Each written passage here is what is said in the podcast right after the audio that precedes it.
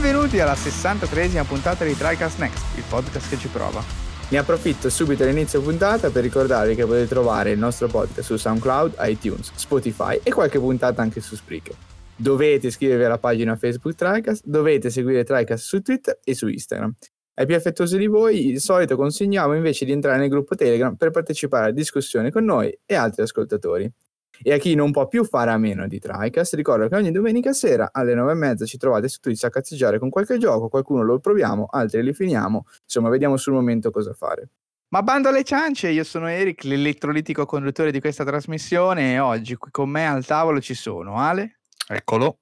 Matt. Ciao a tutti. E Mattia. Ciao a tutti. Allora, puntatissima oggi, in realtà c'è solo il rimasuglio di quello che non abbiamo discusso la puntata precedente. Diciamo gli avanzi. Che, sì, gli avanzi, quello che è rimasto. Può essere considerata questa puntata come il seguito eh, della scorsa in cui discutiamo di tutti gli eventi, degli eventi rimasti eh, a giugno. Eh, cioè, in realtà, vi faccio subito lo spoiler, cioè parleremo di Cyberpunk, poi di alcuni giochi presenti erano, che erano presenti nello Steam Game Festival demo che abbiamo provato io e Matt. Giochi che sono anche tra quelli poi mostrati nei vari eventi eh, che si sono susseguiti in tutto giugno. Eh, e quindi ne parleremo un pochino più approfonditamente. Faremo uno sputacchio sull'EA Play eh, perché se no poi Mattia piange che non si parla di Squadrons. però poi diciamo tutto il resto è stato super condensato in altri 6-7 titoli che verranno di cui parleremo diciamo più o meno velocemente ma senza sussegui- susseguimento di tutte le varie micro conferenze che ci sono state perché eh. gli eventi sono stati veramente tantissimi eh, sì. i giochi poi presentati veramente una quantità eh, mostruosa e insomma se dovessimo discutere di tutti a parte il fatto che non abbiamo tutto da dire su tutti i titoli ma Infatti. diventerebbe qualcosa di eh, difficilmente gestibile. Sì, sì, erano davvero tanti e le, comunque questi eventi erano lunghi, cioè duravano ore, certo. non è che erano cose che uno giorni. può riassumere, cioè, giorni. no, anche vero, vero. vero sì. Guerrilla Collective era su tre giorni, quindi cioè, è impossibile fare. Sì, sì, Però se, se volete, magari vi posso, se gli ascoltatori vorranno, posso mettere magari in descrizione che avevamo, avevo steso una lista sì. di giochi interessanti, magari qualcuno per curiosità se si vuole andare a vedere, visto che ho fatto la, la sì, fatica sì, di, di, farla, magari qualcuno potrebbe eh, vedere. Che pre-puntata a casa vostra e vi dice la lista a voi. esatto. Abbiamo castrata, povero Alessio. Voi dovete capire che il tutto il pre-puntata di, sia di quella scorsa che di questa è stato uno sfoltimento continuo di tutti i titoli. Cioè, tutto così. A parte, diciamo, ovviamente quelli importanti che non avremmo mai levato, gli altri ogni volta sì, ma questo lo puoi togliere, sì, ma questo togliere, sì, sì, ma togli tutto da qua, che se no non finiamo più. e alla fine abbiamo fatto una roba un po' più condensata. Eh, speriamo anche di raggiungere così un ritmo migliore, ma anche un commento poi dei giochi che abbia più senso rispetto al ah sì, beh, sembra figo, però non sappiamo una sega perché eh, hai visto 60 minuti di trailer e nessuno sa niente. Eh, anche perché senza vedere i trailer è un po' complicato. Eh, poi. sì. sì. Va bene, allora partiamo a bomba col primo macro argomento eh, che è il eh, Night City Wire di Cyberpunk 2077, eh, l'evento in cui appunto CD, Pro- CD Projekt ha eh, deciso di mostrare eh, determinate meccaniche del gioco, un evento che non è singolo ma sarà susseguito nei prossimi mesi da altri eventi dedicati al mostrare altre meccaniche di gioco eh, evento che però ha anche avuto una sorta di carattere un po' più generale perché arriva no, eh, in concomitanza più o meno con l'annuncio del rinvio, quindi si, ria- si riscoprono i vasi di Pandora e su CD Projekt, Cyberpunk quando arrivano, hanno rinviato ancora, non sono pronti, cosa sta succedendo? E quindi diciamo eh, il fatto che poi loro abbiano mostrato il gioco, al di là del fatto che hanno mostrato determinate cose del gioco, ha aperto insieme anche al provato della stampa discorsi un po' più ampi su tutto il gioco, non solamente su quello che eh, è stato mostrato eh, in quei, in quei minuti. Allora, eh, aprirei in realtà chiedendo a, ad ognuno di voi la domanda più banale che si può fare, cioè chi di voi alla fine ha l'intenzione vera di prendere il gioco al lancio? Visto che comunque ci stiamo avvicinando, rinvio o meno, comunque manca poco. Io non al lancio. Ma non per un motivo particolare in realtà, sì, perché sì. proprio ho meno interesse di voi. Lo, cioè, la, ne abbiamo già, esatto, sono stronzo. Ne abbiamo già discusso e nonostante il titolo sia veramente bellissimo sotto tutti i punti di vista, praticamente non, non, non mi ha dato quella, quella, spinta in più, forse che ha dato poi. Ok. No. Mattia? Ah. Ah. eh, beh, è andata così, no, no, così. Eh, no, io, io, penso di sì, vediamo un po' se sono ancora vivo a novembre, però dovrebbe essere all'anno. Veramente l'entusiasmo tuo è clamoroso, clamoroso. Vabbè, Ale, a questo punto? Ma io allora mi interessa molto. Eh, l'avrei preso se avessi avuto un PC più performante okay, di quello sì. che ho ora. Quindi sono un po' lì lì perché comunque so che non potrei giocarlo quello, eh, in, in, modo ecco ottimo perché comunque sì. sto un po' stretto e soprattutto poi sono usciti fuori, ne parleremo, un po' di problemini che vedremo insomma se entro il lancio verranno risolti lato proprio ottimizzazione e, e richiesta proprio di requisiti, quindi vedremo un po', ecco, cioè a me un gioco del genere, ma così come ai tempi fu mm, The Witcher 3, cioè comunque mi scocciava giocarlo perché non, era, non avevo l'aspettativa da day one, quindi potevo tranquillamente eh, far passare del tempo senza, senza, problemi. Mi interessa giocarlo, però avevo solo una, una, PlayStation 4, quindi mi scocciava ecco, giocarmelo nel modo col e, tempo. E infatti ad oggi The Witcher 3 ti sei spaccato. non l'ho ancora giocato, però, esatto. però, adesso posso farlo, cioè, capito? Sì, Quello, sì, sì, certo. Quando cioè, farlo, posso giocarmelo. Witcher quando esce... Esatto, no, no, ma esatto. Lo puoi fare, ma non l'hai ancora fatto. Eh, vabbè, però insomma, ci però, sono. Allora lo farai. Eh. Sì, sì, però lo farò. Ale promette che possiamo allora, effettivamente io riguardo al discorso del lancio, anche a me un po' dipende perché mh, mm, mi sono ricordato adesso. Forse non lo prendo per, per console, pensavo che non so se Stadia, forse non ho ancora detto niente di, di specifico, se Stadia, esiste ancora Stadia a novembre. Eh, Connect pensavo... no, ce lo dirà forse. Non sa neanche quando arriva su Stadia, no? Eh, se, no, se no, bene, io penso di prenderlo lì sopra, così da, da, giocarlo almeno as intende dal punto di vista della, del graficozzo, perché su PS4, ecco.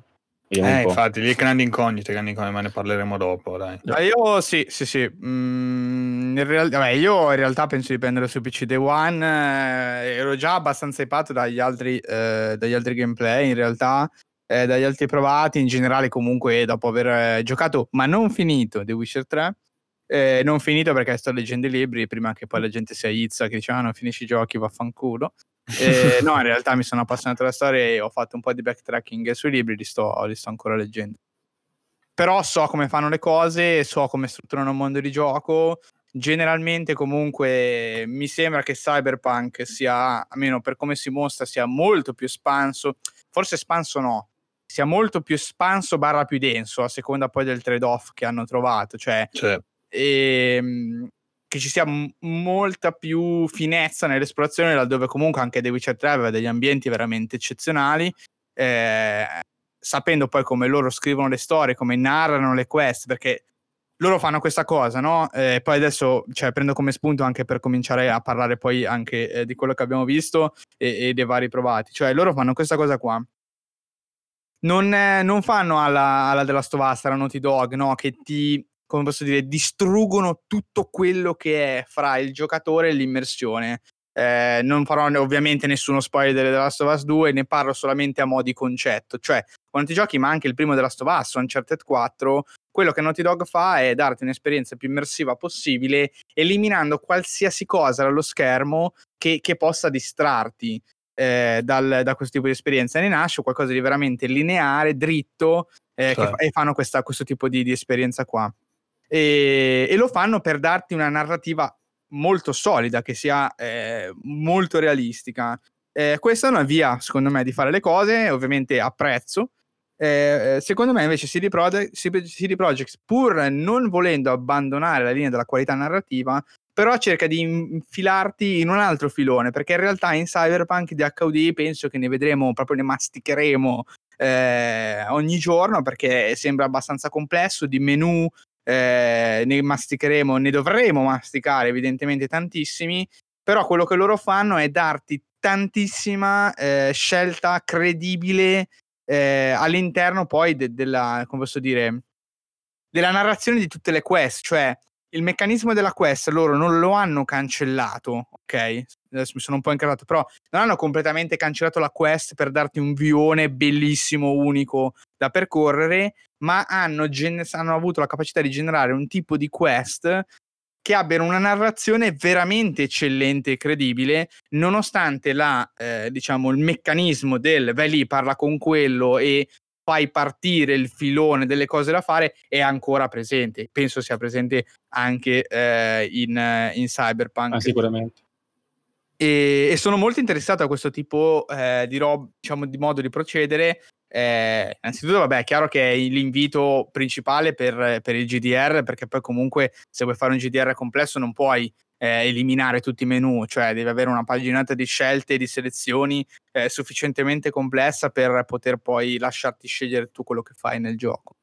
E sono molto interessato Princi- prima ancora che a Cyberpunk a questo tipo di, di visione, mettiamo per voler, se la voglio mettere su filosofico. Però eh, scusami, sì. siccome non ho giocato The Witcher 3, sì, sì, eh, cioè, quale sarebbe la differenza da quello? Perché non ho ben capito il discorso. La differenza visto... tra The Witcher 3 e Cyberpunk? Sì, The Witcher 3 e Cyberpunk, cioè nel senso, io cioè, immaginavo che, che continuassero a parte la prima no, persona su quella filone lì. Cioè di... Secondo me no, secondo me sarà un'esperienza ancora più evoluta perché comunque in The Witcher 3, senza fare spoiler, perché non li potrei fare che non ho finito il gioco, cioè sei Geralt of Rivia, la tua storia è quella. Ah, in quel senso, e... ok, ok. Sì, sì, di Witcher 3 che Cyberpunk, ecco.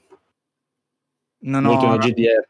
Molto meno GDR, sì, dei talenti, delle abilità sbloccabili, dal esatto. fatto che tu sei un personaggio ma sei molto customizzabile, diciamo così, ecco. Mentre esatto. in The esatto. Witcher 3 sei, sei Geralt, è un po' più action che GDR da quel punto di vista, nonostante abbia tutti comunque sì. i canoni adatti, ecco. Ah, quindi anche forse sulle possibilità di quest, dove magari tipo in The Witcher, beh, faccio l'esempio del, del 2 che mi ricordo, dove lì la quest si diramava nelle scelte poi di fatto di dialoghi sì. più che poi scelte di gameplay, dove invece Cyberpunk sembra più magari puntare o comunque anche sul gameplay, che ne so, se fai in modo stealth, se hackeri, se, cose che in The Witcher meno confermami. Cioè esatto. non, non, succede di fatto, cioè no, se comunque so, devi andare a eliminare un mostro vai, oppure a un certo punto magari fai un'altra cosa che ti porterà magari a eliminare un gruppo di banditi invece che un mostro gigante, ma siamo sempre lì, cioè combatti. Sì, esatto, esatto. Meno, no? Cioè, chiedo perché appunto no. No, no, è così, è così. Eh. Secondo me Quindi sì, è interessante. Esatto, esatto, ci sta. Che poi cioè, è un po' quello che comunque face, fa Fallout abbastanza, abbastanza sì. bene in un certo senso, sì, no? però sono rimasti un po' forse indietro di dieci anni, ecco, te- sia tecnicamente che, che, come impostazione. Adesso non so The Other Worlds se può essere un antipasto, diciamo, magari recente di ciò che sarà esponenziale invece in cyberpunk eh, sì è complesso so. però sì, vabbè. Non, ho, non ho finito cioè, lato quello, comunque no però dico lato comunque GDR occidentale cioè immagino sì, che sì, appunto sì. eh, CD, Pro, CD Projekt tenti di elevare quel concetto lì cioè io appunto lo vedo anche proprio per, anche per la prima persona tra l'altro passare alla prima persona vuol dire che ti infili secondo me in appunto Dead Scrolls Fallout che appunto boh, loro sono immobili Bethesda non cioè non so veramente dove Ora, siano, eh, però vedremo. Che, anche, che dicono anche stesso, poi adesso parliamo ovviamente del Night City Wire, questo evento che ha presentato um, una sorta di forma E3, ecco, uh, Cyberpunk 2077 al pubblico adesso, e che praticamente loro sono molto ispirati, ma questo l'ho detto anche prima, dal um, gioco cartaceo Cyberpunk 2020. Da lì hanno preso molte meccaniche, quindi sicuramente... Eh, adesso a morire. Quindi sicuramente quindi sicuramente hanno... Sì, sì, è vero, è vero, anche quello c'è, cioè, vero. Anche cartaceo in forma digitale, eh. perché tipo anche chi ha provato, i, giornal- i giornalisti che hanno poi provato appunto il, il prologo del gioco stesso, hanno detto che ci sono un botto di opzioni, anche fin troppe a volte, tipo tutta la parte prologo del gioco è un troppe lasciamole scegliere. Eh, cosa? Fin troppo diciamolo alla fine, vediamo insomma. Sì, no, vabbè, dico con l'impressione di Ah, ah, spacco, nessuno parli mai di Cyberpunk qua che... Addirittura overwhelming dal punto di vista delle opzioni, dalle sì. cose che si possono sbloccare, le, le, opportunità che puoi intraprendere, alcuni comunque affiancandolo a un Deus Ex, quindi, eh, come dicevamo prima, anche a differenza di un The Witcher, di un Fallout, magari qui eh, ci sono molte sfaccettature che possono impattare sul gameplay e quindi cioè, mh, appunto il gioco si rivela essere super GDR da quel punto di vista, hai molte più opzioni soprattutto in The Witcher 3, che alla fine ehm, le opzioni erano più dedite, mh, oltre che tu potevi scegliere magari se affrontare una quest in un modo o nell'altro, dal punto di vista dei dialoghi e delle scelte. Qui, appunto, come dicevi tu, Alessio, il gameplay invece penso la farà molto più da padrone dal punto di vista che sai il gameplay a decidere invece l'esito di una quest, più che un sì, dialogo. Sì, sì. Eh. Magari anche qui ci sarà il fatto, magari entrambi convergono, alla fine magari il dialogo e gameplay 50-50 faranno però il gameplay qui molto più presente, è semplicemente un GDR in prima persona, molto, molto, sembra essere molto pesante, ecco, magari non un Path of Exile, magari, però mm, sembra essere molto profondo da quel punto di vista. Oh, ma lì però è già una cosa diversa proprio concettualmente, sì, è più numerico numerico. Eh, cioè, è... Non so se quanto, sia numerico. Sì, eh, qua i danni, sì, ci sono a schermo i danni, ok, sì, però, però non credo che sarà quello il focus, ecco. Cioè, se, se sei bravo, sì, poi dal punto di vista della profondità del, del poter sì, customizzare il personaggio con i talenti e con le abilità o con tutte le varie... Sì, ho capito. Tutto. Sì, anche se poi il gioco Path of Exile va a parlare tutta una, da una parte completamente diversa, però ho capito, cioè ti riferisci a quella diramazione di skill, quell'albero gigantesco di Path sì. of Exile, no? Che ti permette poi di personalizzare il personaggio in maniere veramente varie. Sì, sì, sì, mi riferivo a quello, mi riferivo a quella profondità. Mm. Perché, sì, perché poi il resto del gioco, solo per specificare, intendo, è completamente diverso.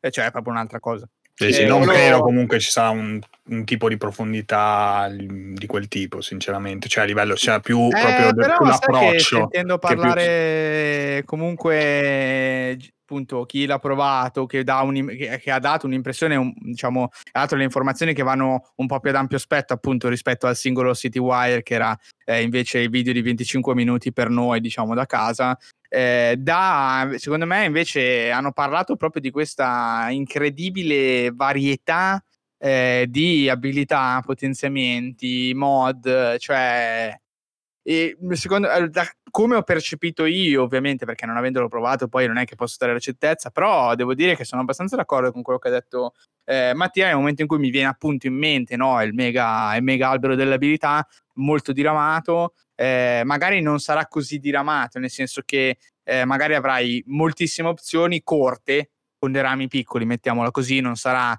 eh, con eh, qual- qualche ramo lunghissimo, non so se mi sto spiegando. A livello sì, sì, sì, no, no, ma darti infatti, un po' più di, di, di sì, leggerezza, sì. diciamo, nella scelta delle cose.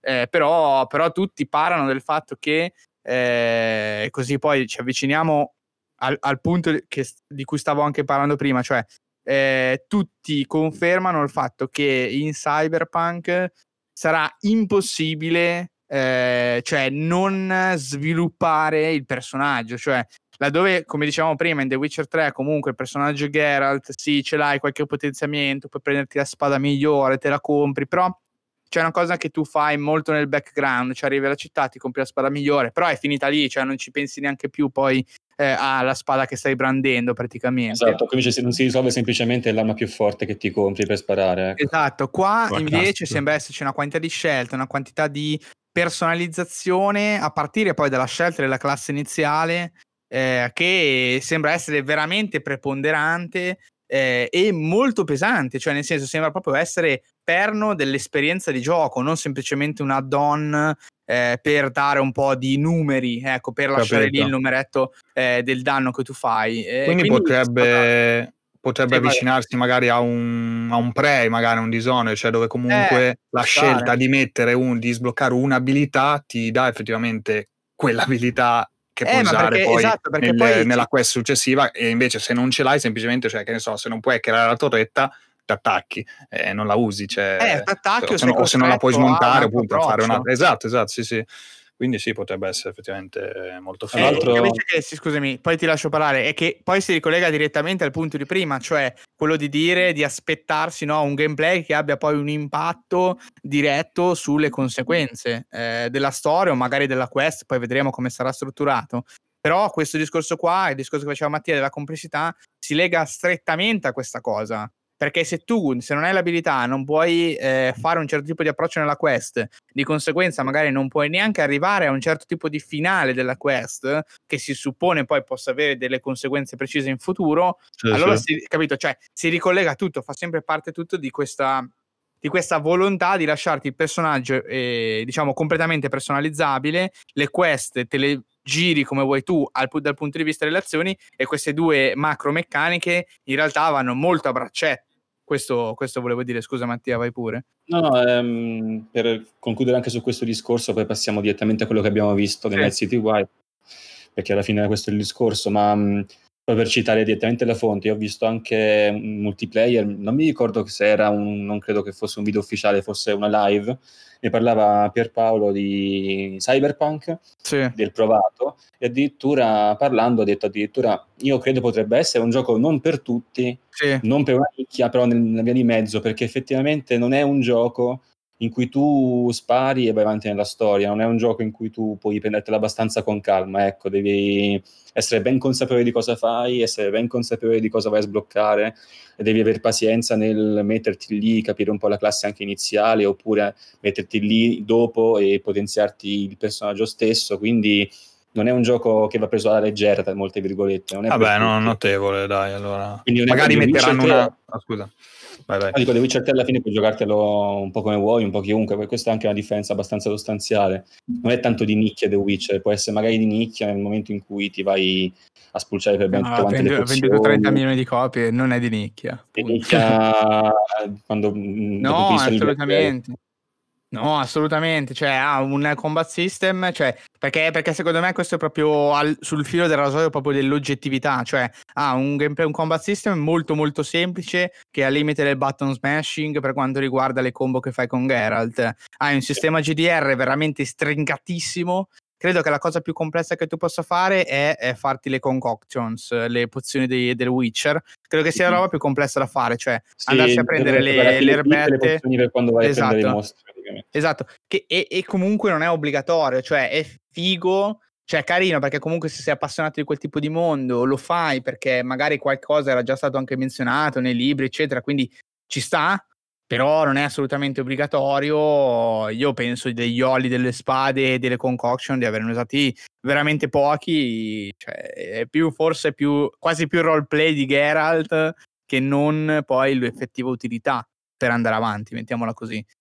Poi ci scommetto tutto quando uscirà Cyberpunk perché è stato comunque molto pompato anche dal punto di vista di marketing, sì. pubblicitario e tutto ci saranno un botto di recensioni negative sul fatto che è troppo complesso, che non si capisce niente. Sono abbastanza sicuro di questo. Che la parte Però, più casual, ah, se lo si aspettava anche su Red Dead Redemption, ma non è mai arrivato. Potrebbero magari inserire, come già hanno fatto in alcuni giochi, che ne so, anche Mass Effect per dire, inserire la difficoltà magari. Eh, un sistema di difficoltà comunque ben calibrato nella scelta iniziale, eh, esatto, cioè auto leveling o comunque che ne so, preferisci eh, magari sparare e, e il gioco appunto ti, ti... sempre per Paolo ha detto non c'è l'auto leveling, non c'è questa roba, almeno mm. quello che ha provato lui. Mo adesso non so se, sì, sì, sì, certo, se era prima del lancio o dopo il lancio, ma ha detto sì, può essere anche scocciante perché non c'è questa cosa, non c'è un auto leveling, uh, devi andare tu a decidere un po' tutto.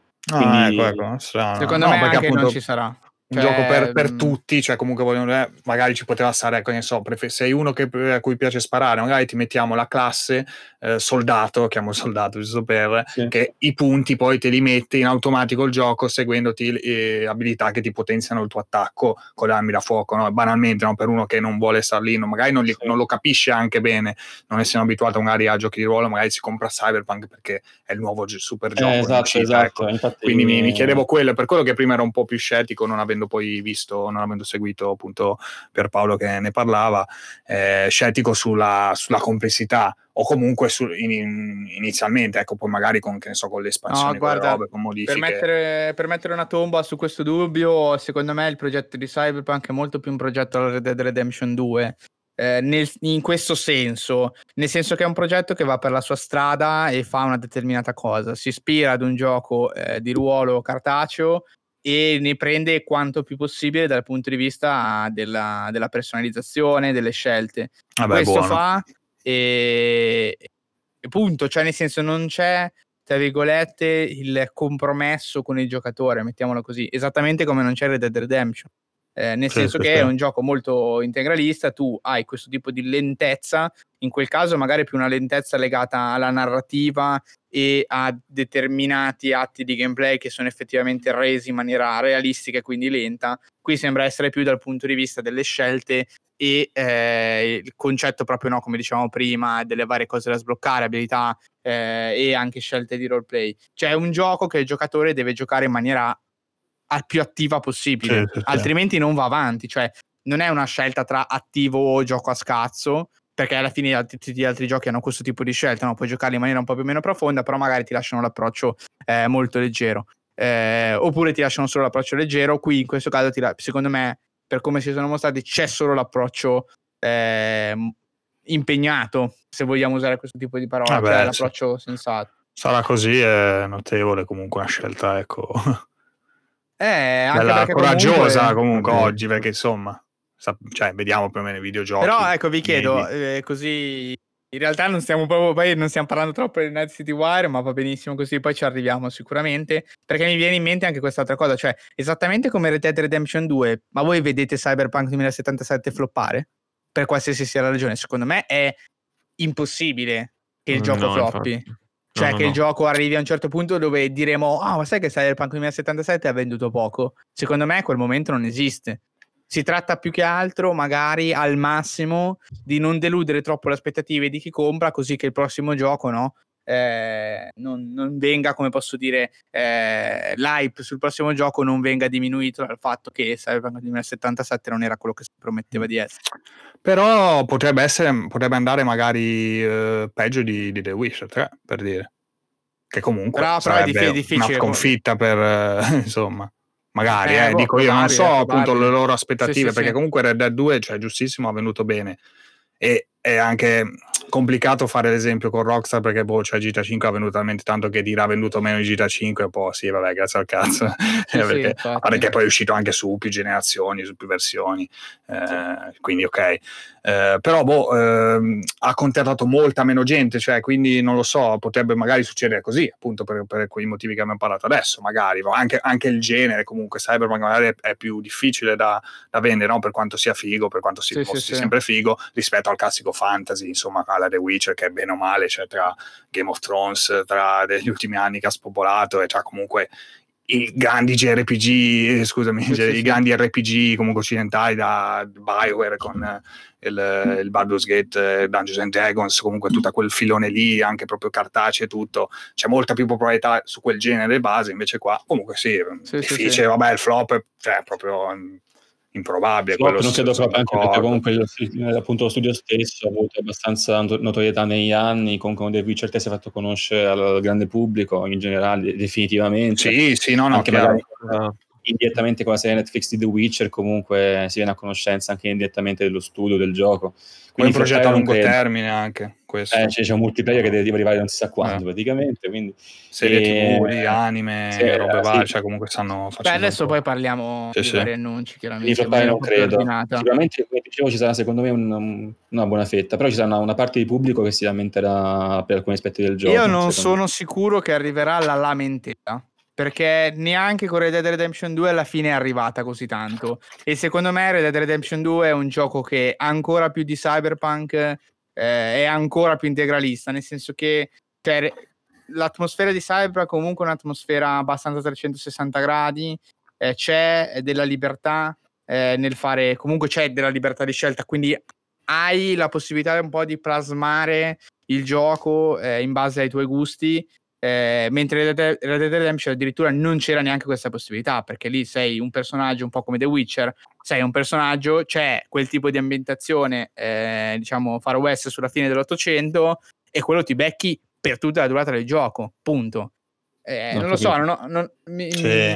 no, non poi sai cosa che arrivi la lamentela. Sai cosa? Comunque, questo è anche vero perché di fatto chi si lamenta, cioè, tanto secondo me di chi, chi, si lamenta al 50% neanche l'ha comprato il gioco che va a scrivere su internet, ma soprattutto molti comprano i giochi, che comunque vedo, non so, anche amici sì, che sì. giocano molto meno di me o giocano cose, ah, ricomprano il gioco, poi a un certo punto lo mollano, non gli piace, cioè, l'hanno, l'hanno, di fatto comprato, cioè è comunque una copia venduta e poi certo. che non lo, certo. non lo finisco e non arrivano magari neanche al 20% del gioco, chi se ne frega, cioè, quindi sì, mm. quelle lamentele alla fine appunto arriveranno su internet come al solito per ogni gioco, perché comunque nessun gioco scampa. Sì, sì, sì, assolutamente. Però sì, sì, quello, cioè venderà a prescindere sicuramente proprio per il, per il progetto in sé e poi appunto vedremo invece magari chi lo apprezzerà veramente, chi invece magari avrà più dubbi, quello sì, come appunto Red Dead. Vogliamo parlare un po' di questo Night City Wire? Vai, andate.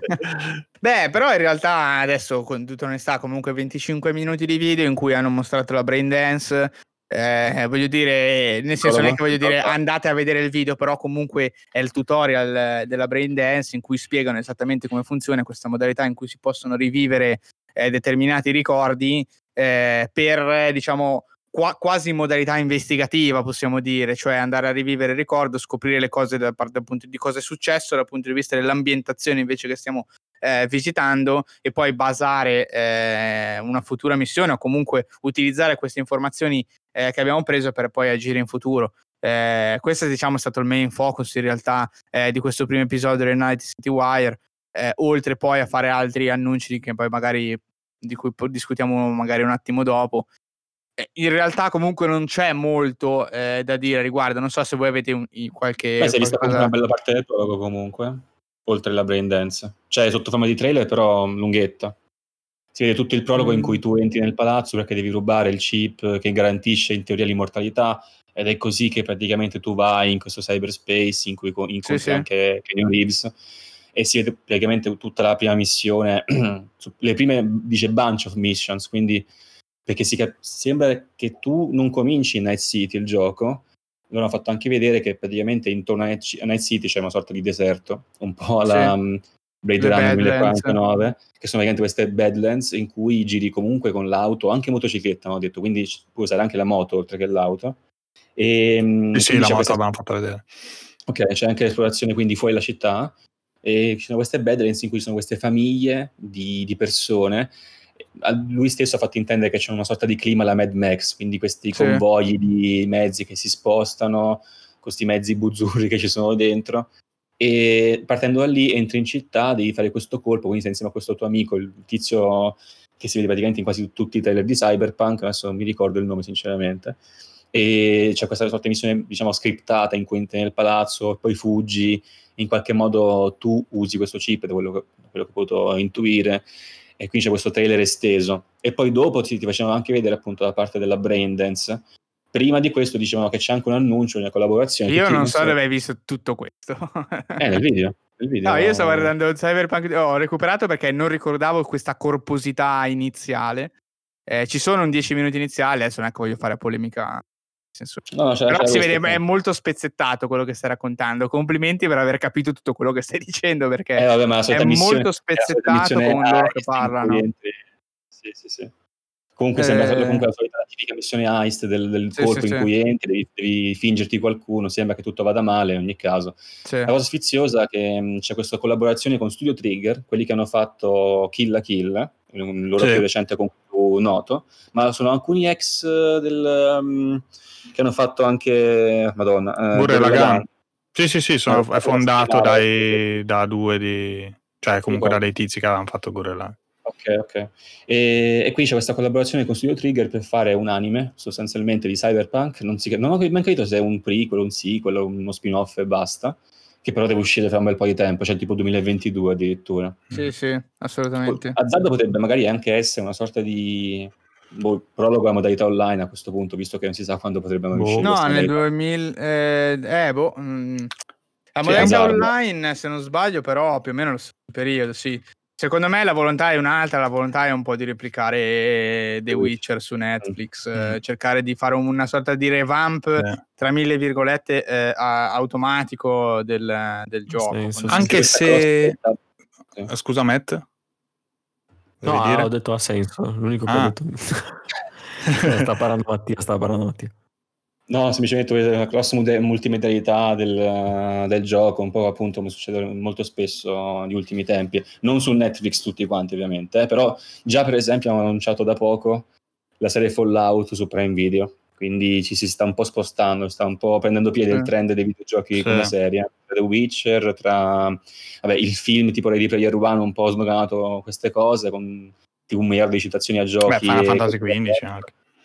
Final Fantasy XV con Kingslave mm, in DVD mm, e, adesso la serie anime di, di Cyberpunk eh, la serie su Fallout quindi stiamo un po' smuovendo le cose effettivamente sì, sì per rimanere, per rimanere in tema Cyberpunk secondo me quello che loro stanno facendo cioè da una parte ovviamente è comprensibile, eh, sono veramente tanti anni di lavoro che loro hanno messo dentro la costruzione di questa città che sembra essere veramente eh, immensa e densa, cioè non è solamente la larghezza della città, racconta chi ha provato il gioco, ma è proprio la qualità cioè. del dettaglio delle zone, che è una cosa che a quanto pare non, ancora, non abbiamo ancora mai visto, cioè un gioco di questa scala che poi porta anche banalmente degli interni così esatto. eh, esplorabili, così aperti, cosa che, neanche, esatto, cosa che alla fine neanche il GTA 5 fa eh, attivamente. No, eh, e, e, e per, per, ragioni storiche neanche Red Dead Redemption 2, nel senso che comunque eh, sì. quello che c'è è esplorabile, ma poi di fatto non c'era la tecnologia al tempo per avere questo tipo di verticalità, questo tipo, questi edifici enormi da esplorare, mettiamola così. Poi vedremo quanto saranno. E ehm, tutto questo sforzo per creare eh, questa mappa, per creare questi personaggi, per creare questi oggetti, cioè loro sicuramente avranno iper bisogno di eh, capitalizzarci sopra il più possibile per più tempo possibile. Eh, cioè partire con Cyberpunk adesso, lanciare Cyberpunk, poi all'arrivo della, della next gen probabilmente pompare anche attraverso il marketing la versione next gen di Cyberpunk che avrà tutta una serie di migliorie eccetera quindi Anzi, poi... ti interrompo Eric perché abbiamo detto appunto durante il Night City che eh, ci sarà um, la versione gratuita sì. per chi ha comprato su sì. PS4, Xbox One, uh, Cyberpunk per le nuove console esatto. ovviamente, sì. scaricabile penso tramite esatto. il solito qualcosa del genere. E più avanti nel tempo, non ho detto quando, eh, l'upgrade, l'upgrade, gratuito, la patch gratuita per eh, le versioni next gen di console appunto, quindi eh, doterà il gioco di nuovi effetti, tutto, esatto. non lo texture Beh, sicuramente ray tracing sicuramente non potrà essere aggiunto altrimenti, immagino. Quella, tutte le feature che sono poi proprietarie delle nuove console. Cioè, io immagino che il primo approdo di Cyberpunk sulla next gen sia semplicemente tramite retrocompatibilità. Ah, e, e, no, esatto, cioè retrocompatibilità e magari una patch per sbloccare il frame rate, per allargare la risoluzione eh, in maniera diciamo più indolore possibile, in modo da avere già qualcosa di immediatamente migliore. Eh, caricamenti anche magari. Caricamenti, esatto, magari poter sfruttare meglio l'SSD che comunque non è così automatico il passaggio. Eh, infatti. Eh, insomma, tutto quello che costa poco può dare... La versione di Cyberpunk PS4 su PlayStation 5 effettivamente, cioè eh, sì. di comprarlo, passare e poi però è lo stesso gioco su PS4 in termini di caricamenti, in termini di, non lo so, di frame eh no, rate. Infatti. Beh, in termini, sì. Eh, lì, lì, dipende cioè, lì il numero di variabili è veramente infinito, cioè bisogna vedere loro come hanno sviluppato. Cioè, per esempio, prendi Monster Hunter che ha il frame rate eh, non cappato, lì effettivamente se tu ci buttassi dentro più potenza, lui andrebbe a 60 senza patch, semplicemente perché non c'è un cap al frame rate, di conseguenza di norma gira intorno a 30 fps, però se tu gli dessi più potenza sotto il cofano, lui calerebbe mm. in automatico fino a 60 per dire non sappiamo Cyberpunk su console effettivamente su questa gen come giri, quali siano le limitazioni, cosa se, abbiano se giri, se giri esatto. cioè, e quindi quali siano effettivamente le limitazioni, cioè quando loro po- quando tu inserisci eh, la tua copia PS4 su PlayStation 5 o Xbox One su eh, Series X cosa del gioco non è automaticamente scalabile, non lo possiamo sapere. Io mi immagino che quello che sia facilmente eh, scalabile da parte loro con una patch breve sarà fatto. Questa, questa prima, no? prima compatibilità e poi pomperanno per dare nuovamente vita al gioco al vero, tra virgolette, arrivo della next gen nel 2021. Poi nel 2022 ci sarà l'uscita del, dell'anime con leggevo adesso, probabilmente si comincerà, se non uscirà nel 2022, comunque sicuramente staremo già parlando del multiplayer di Cyberpunk. Comunque io non sottovaluterei, nel senso che se io mi immagino che ci possa essere un multiplayer eh, in questa mappa incredibile eh, una roba alla GTA Online che però invece di GTA 5 che ha appunto questa interazione da generazione vecchia con tutto perché in GTA 5 è fighissimo che sia, l'abbiamo già detto, però alla fine quello che fai è portare pacchi da A e B su veicoli diversi, ce ne sono tantissimi, camminando sulla bici, sull'aereo, con i tuoi compagni, quindi comunque c'è varietà, ma alla fine l'interazione che tu hai con l'ambiente è molto stringata, non puoi quasi mai entrare da nessuna parte, eccetera. Se mi immagino questo questo concetto trasferito nella mappa di Cyberpunk che è super tonda, piena di dettagli, piena di luoghi da esplorare e magari anche con diversi tipi di interazioni presenti, cioè proprio di cose da fare tra l'hacking, eh, diversi approcci magari alla missione in gruppo, visto che è multiplayer, cioè non lo so, cioè se fatto bene, secondo me il multiplayer di, di Cyberpunk potrebbe essere veramente eh, una cannonata colossale. Cioè potrebbe veramente essere il prossimo GTA 5, secondo me, se fatto con eh, i dovuti criteri, ovviamente. Secondo me è anche il motivo per cui arriva così là. Il mm. mio personale parere. Eh, anche perché poi non hanno magari esperienza multiplayer, quindi hanno bisogno un attimo di... Sì, può essere, come... può essere. Tra l'altro mi voglio ricollegare a una cosa che aveva detto Mattia appunto sulla, sulla patch, no? e sul, comunque sul gioco che di fatto, per, almeno per adesso sappiamo che cioè, girerà, però girerà appunto, cioè girerà come ti gira su PS4 e, o comunque su Xbox One. Ehm, che escono in un momento un po' bizzarro, cioè nel senso per loro sì. ecco, un po' sfigato alla fine, perché arrivi veramente a novembre, cioè in, proprio tra un anno e l'altro con le console già uscite, cioè se il gioco più atteso, ma le console nuove sono già uscite, però non è la, sì. la patch pronta. Eh, quindi, boh, cioè, veramente con, con, Xbox che ti vende la One X già da, me, da un mese, due mesi, con il gioco dentro, quindi la gente riscatterà sto gioco lì. Non lo so, cioè, boh, è molto strano. Si sono ritrovati veramente un po' sì, una brutta situazione, secondo me, perché anche proprio visivamente parlando, cioè, non riesci magari, cioè, ti esce che ne so. So, però comunque il nuovo gioco del, di, di, quel periodo lì, insomma i giochi di lancio che sono, sono comunque non molto forti, come al solito sappiamo i giochi di lancio per le nuove console, però siccome tu sei rimasto un pochettino indietro, cioè finisce che sai, magari non appare la figata che è. No, perché, questo, eh, questo assolutamente no sulle console parlo, eh, parlo su console. No, allora non credo semplicemente per il fatto che comunque Cyberpunk ha uno sforzo dietro eh, veramente imponente, cioè Ok, adesso faccio l'esempio estremo. Chiaro che Godfall non potrà mai essere eh, uno di quei giochi di cui stai parlando, eh, ok? Però come, come, come, secondo me anche tanti altri.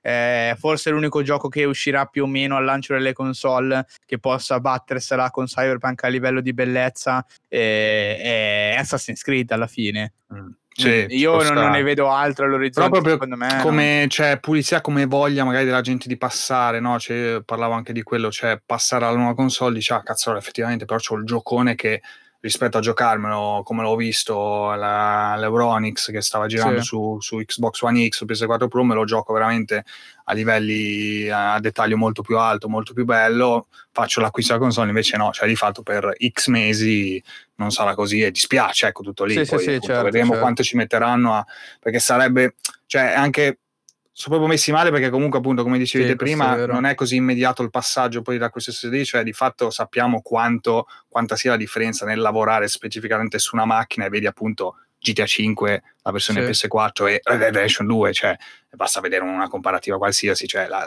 c'è veramente un abisso Rockstar ha avuto il tempo di lavorare sulla macchina specificatamente cosa che eh, sarà ben difficile magari per, per CD Projekt se a meno che non prendersi veramente tantissimo tempo, però ecco, non puoi prendere anche troppo tempo perché insomma sta gente sì, poi sì. aspetta. No, è eh, primavera quindi... 2021, arriverà, quindi alla fine eh, sì. quindi vediamo. Eh, no, sono d'accordo perché tutto aveva molto senso con l'uscita ad aprile, in effetti, se ci pensiamo, perché il gioco usciva ad aprile su questa generazione, eh, esatto. dopodiché poi è l'uscita, magari anche in comitanza proprio con l'uscita delle nuove console, cioè proprio tra virgolette sì, day sì, one delle nuove console, magari usciva la patch, quindi magari la ribrandizzazione del gioco con lo scatolotto per Series X e eh, PS5, no? Proprio come re- riuscita, proprio come revamp eh, totale. È complesso adesso. Allora, secondo me comunque hanno un titolo abbastanza forte. Non dico per potersene fregare in toto, sicuramente sono sicuro che anche per loro, nel senso, è un problema. Eh, sicuramente loro lo sentiranno questo problema, ce ne saranno ben consci ah beh, certo. e, e, ci staranno pensando sicuramente. Però, evidentemente, il gioco aveva troppi problemi certo. eh, per, per potersi permettere o di farlo uscire prima, cioè per farlo uscire ad aprile, eh, o in generale comunque di e, e sei troppo a ridosso della vecchia gen per dire no, sentite, sai cosa c'è sulle vecchie console non esce più. Perché ormai ovviamente eh, sì, il marketing sì, certo. è già certo. cominciato, sì. il gioco era già annunciato, quindi lì non, non le puoi schiodare ma soprattutto ce n'hai 150 milioni in giro esatto. rispetto a, alle zero o comunque sì, sì, assolutamente senza, senza, togliere che comunque come fanno sottolineare tanti cioè comunque CD Projekt ha la, una grande diciamo, compagnia, sicuramente già sappiamo, ci fu quella notizia in Polonia, la prima compagnia, bla bla bla. Esatto. Eh, però alla fine CD Projekt all'attivo ha veramente solo The Witcher eh, sì, 3. Esatto. Cioè non ci sono grandi introiti, cioè noi prendiamo l'esempio Rockstar, perché fare Dead Redemption se tra virgolette va male non gliene frega tra virgolette un cazzo perché veramente c'è GTA 5 dietro che è questa macchina macina soldi infinita Sì. eh, cosa che CD Projekt non ha. Cioè, se CD Projekt, se, se per, per, scherzo della natura Cyberpunk dovesse fallire, Ah, cioè sì, CD sì. Projekt, cioè, non dico che chiude i battenti, ma sicuramente cioè, avranno un cambio di passo importante con tutte quelle risorse voglia. eh, poi che non vanno, che, che non fruttano. Ed è il motivo per cui loro hanno messo in piedi questo battage eh, di marketing che dura praticamente tre anni, in cui loro sperano di poterti vendere il gioco non solo dal punto di vista della copia, ma proprio dal punto di vista del marketing, cioè che parli del gioco per, per tanto tempo, così Sì, da creare sì. quell'effetto proprio GTA 5, no? Eh, poi Dove- doppiaggi anche italiano per dire, cioè hanno preso comunque, Sì, sì, no, cioè stanno facendo veramente tutto il possibile per venderlo alla A qualunque. chiunque, sì, sì, sì, a chiunque. È una brutta situazione da quel punto di vista, sono d'accordo. Anche se secondo me comunque, cioè, in- da un punto di vista, poi, poi chiudo, da un punto di vista hai ragione, dall'altro punto di vista secondo me comunque Cyberpunk eh, risulterà un gioco giocabile tranquillamente la next gen tra i giochi di lancio, eh, diciamo, delle, delle console next gen. Cioè, secondo me non sfigurerà eh, assolutamente.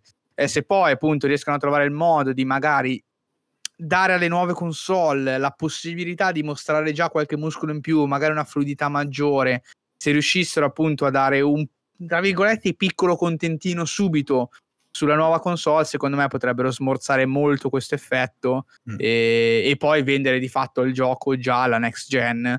Punto, ecco. Vediamo.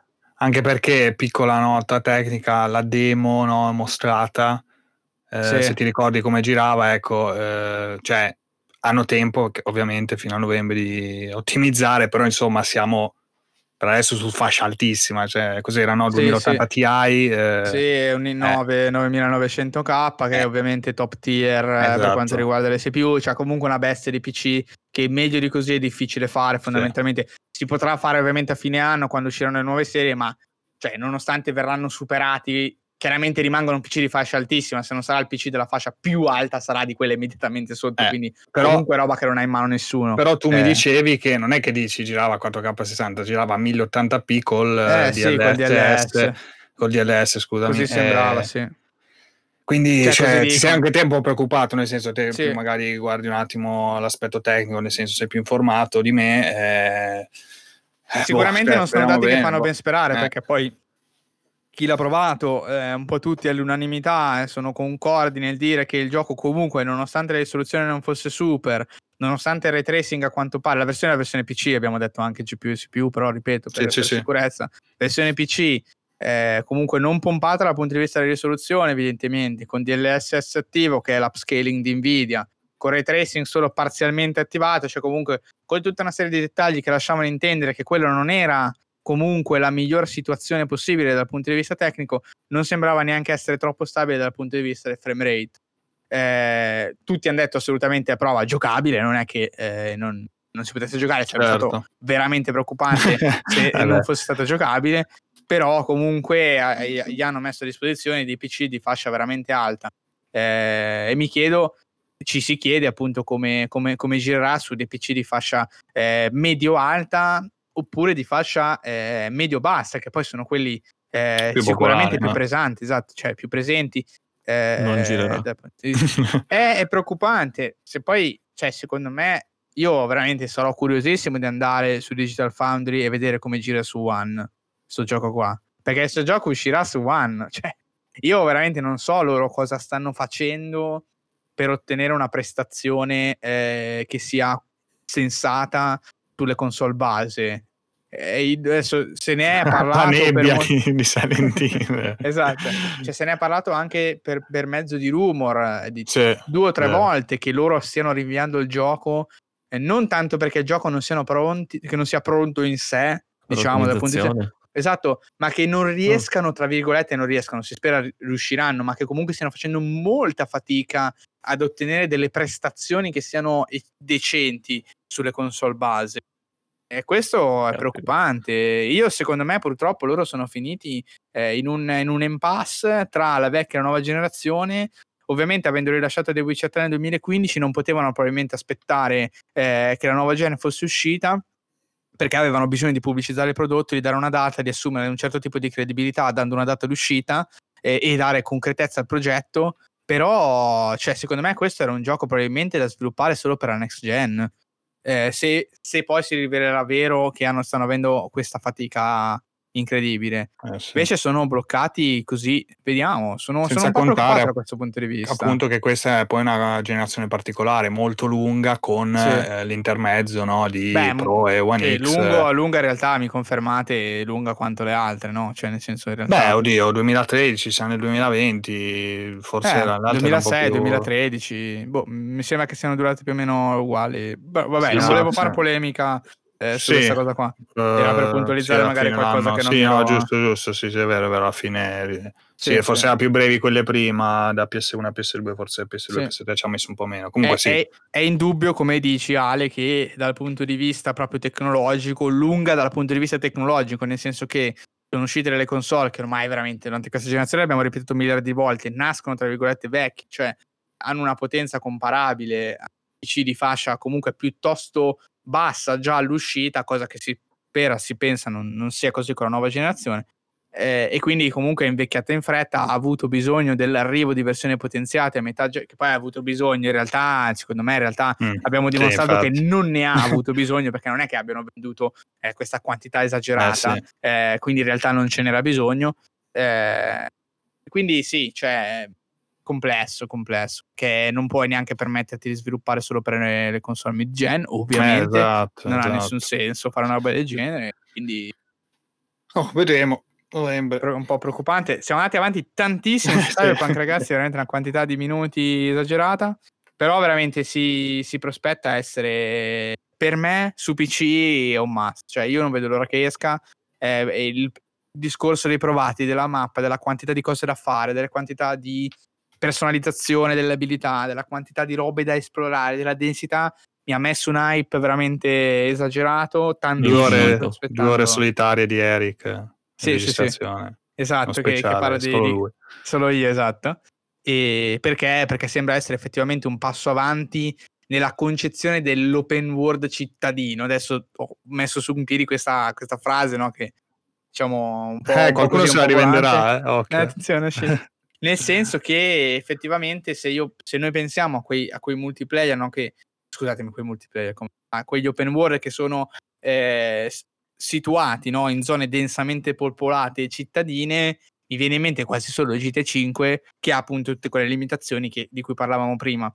Questo sembra essere il primo che arriva con la tecnologia odierna e dica questo è il nuovo standard dal punto di vista dell'apertura, proprio apri tutto, cioè, nel senso, proprio immaginati la città, tu nella città puoi andare in giro liberamente, così puoi fare in Cyberpunk. Avrà ovviamente le sue limitazioni, eh, chiaramente, però sembra essere un nuovo step da questo punto di vista. Per cui hai palle stelle, io lo prenderò al day one, sono già convinto che la versione day one avrà i suoi bug, spero che non siano disastrosi, ma in ultimo passo sopra perché in realtà poi mi piace anche di, di discussione, cioè andare a vedere i bug, da cosa sono causati, cosa fixano e cosa non fixano, fermo restando ovviamente che non deve essere una roba che mi distrugge l'esperienza. Beh certo.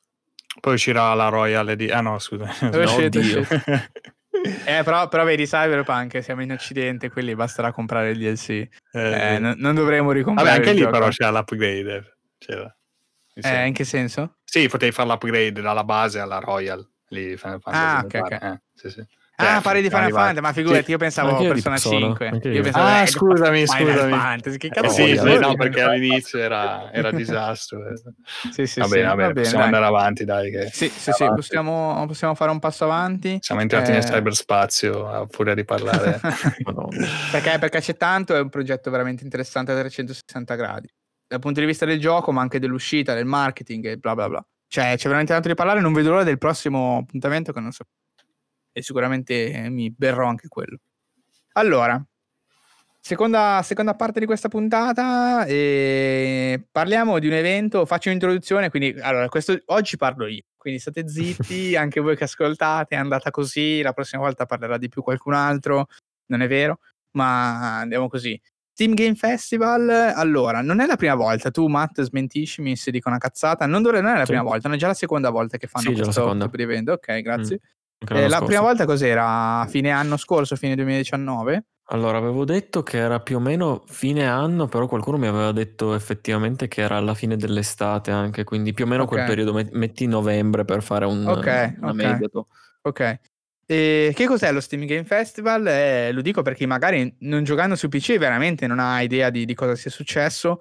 Eh, lo Steam Game Festival è questa sorta di fiera virtuale che si consuma interamente eh, su Steam, proprio sulla piattaforma eh, Steam, sul sito web e eh, tramite lo store, in cui fondamentalmente un aggregato di studi indie più o meno grossi pubblicano eh, le demo dei propri giochi da scaricare gratuitamente tramite lo store eh, per far sì che in questa settimana, eh, poi parleremo anche della durata, tutte determinate, di, di come è stata configurata, mm-hmm. eh, fondamentalmente si può fare quello che si fa in fiera, cioè scar- provare i giochi che sono eh, in esposizione, ovviamente non dal vivo, ma scaricando la demo e giocandolo sul, sul proprio PC.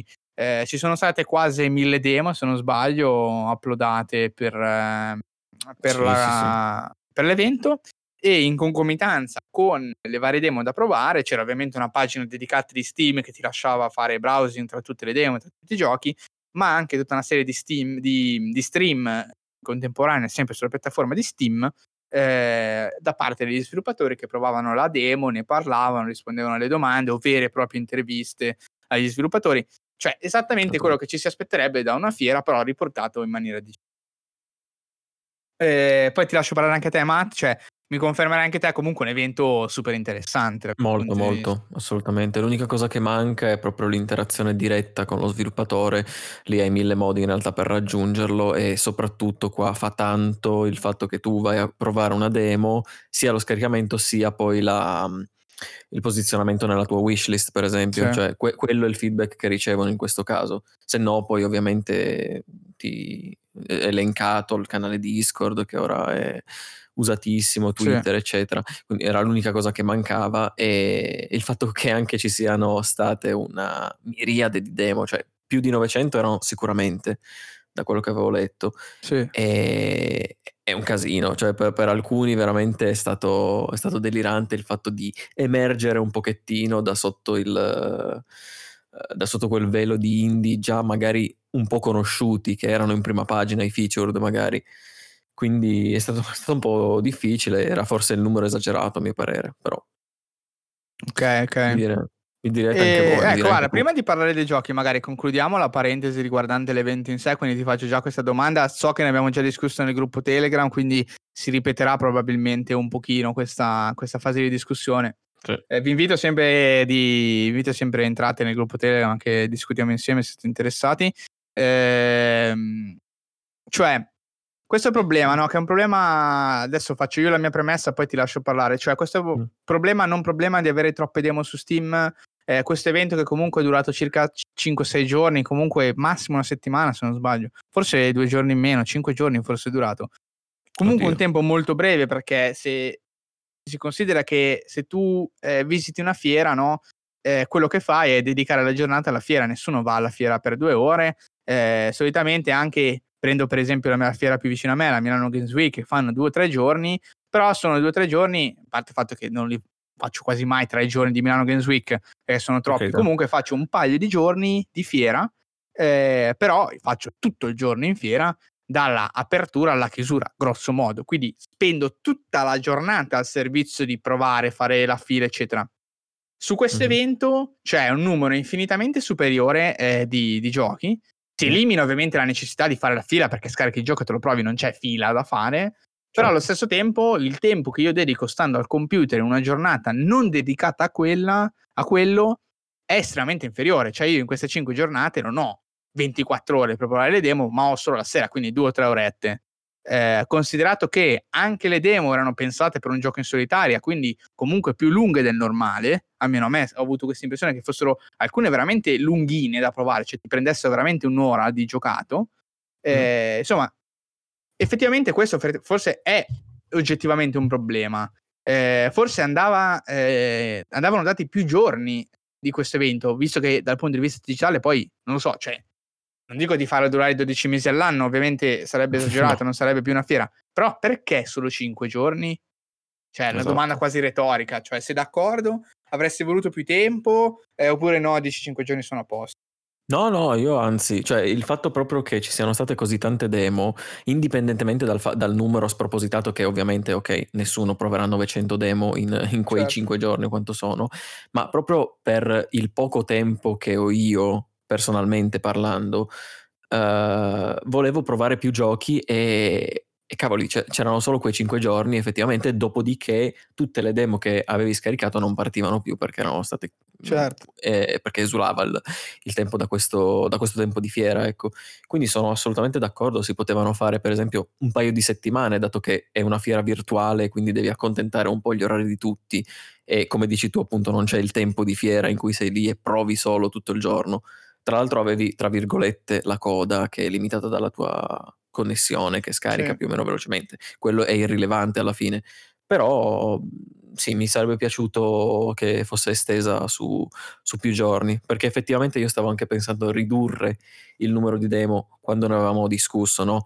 Però sì. anche giusto il discorso del fatto che non puoi limitare uno sviluppatore piuttosto che un altro, essendo proprio un evento digitale questo.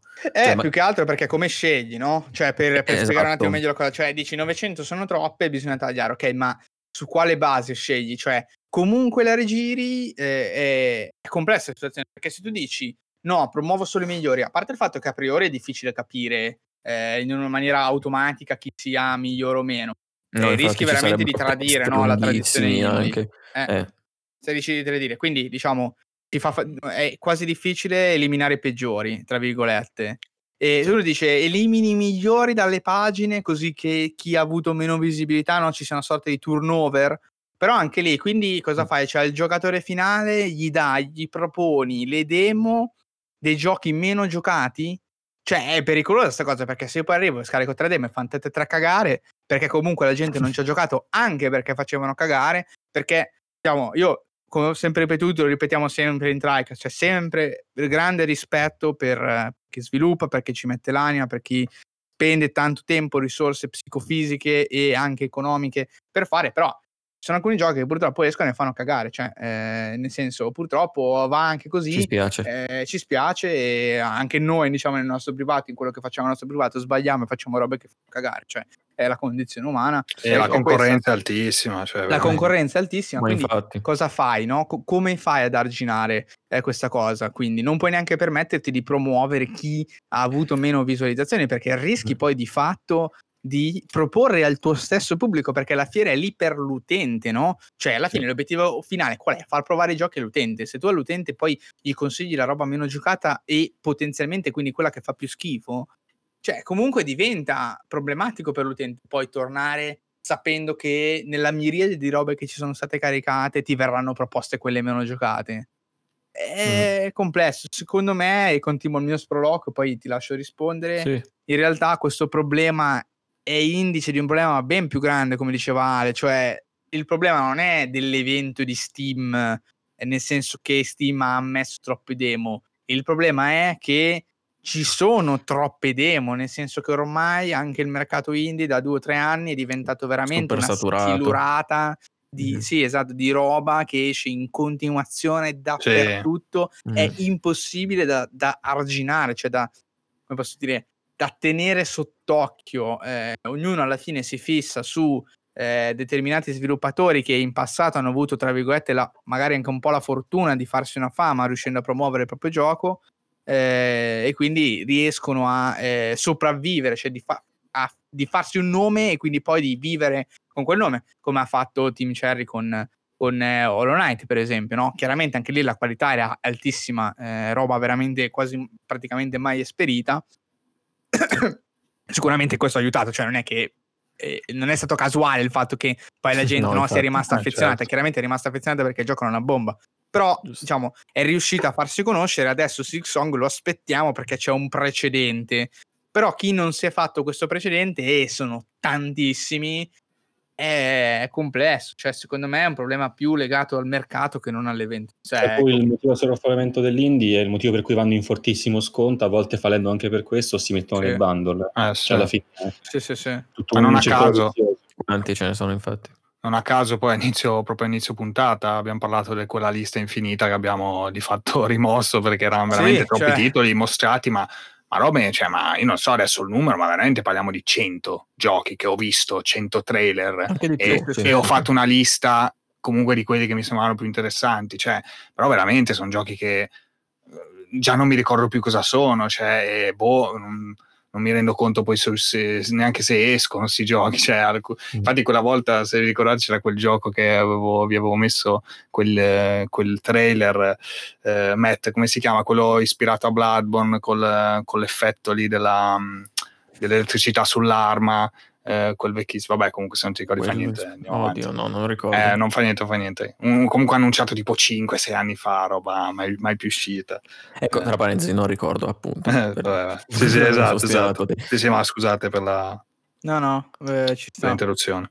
No, no, non ti scusiamo. E, ok, direi che possiamo in realtà poi passare alla parte più concreta che sono i giochi che abbiamo provato. Sì. Eh, sono un po', quindi manterrei un passo, non dico di fretta, ma abbastanza sostenuto. Mm. No, eh, vai Matt con... da dire, esatto. Cioè, Cosa? Parto, ho molto poco da dire su ciascuno, quindi parto, vai, vai. Okay. parto vai con Conscript. Velocemente, Conscript era un gioco che ho scoperto per caso su Twitter, mi aveva accattivato particolarmente lo stile grafico, che è uno stile grafico 2, 2D visto dall'alto con delle animazioni veramente veramente fluide e ben fatte. Credo che abbia ah, usato bello quello.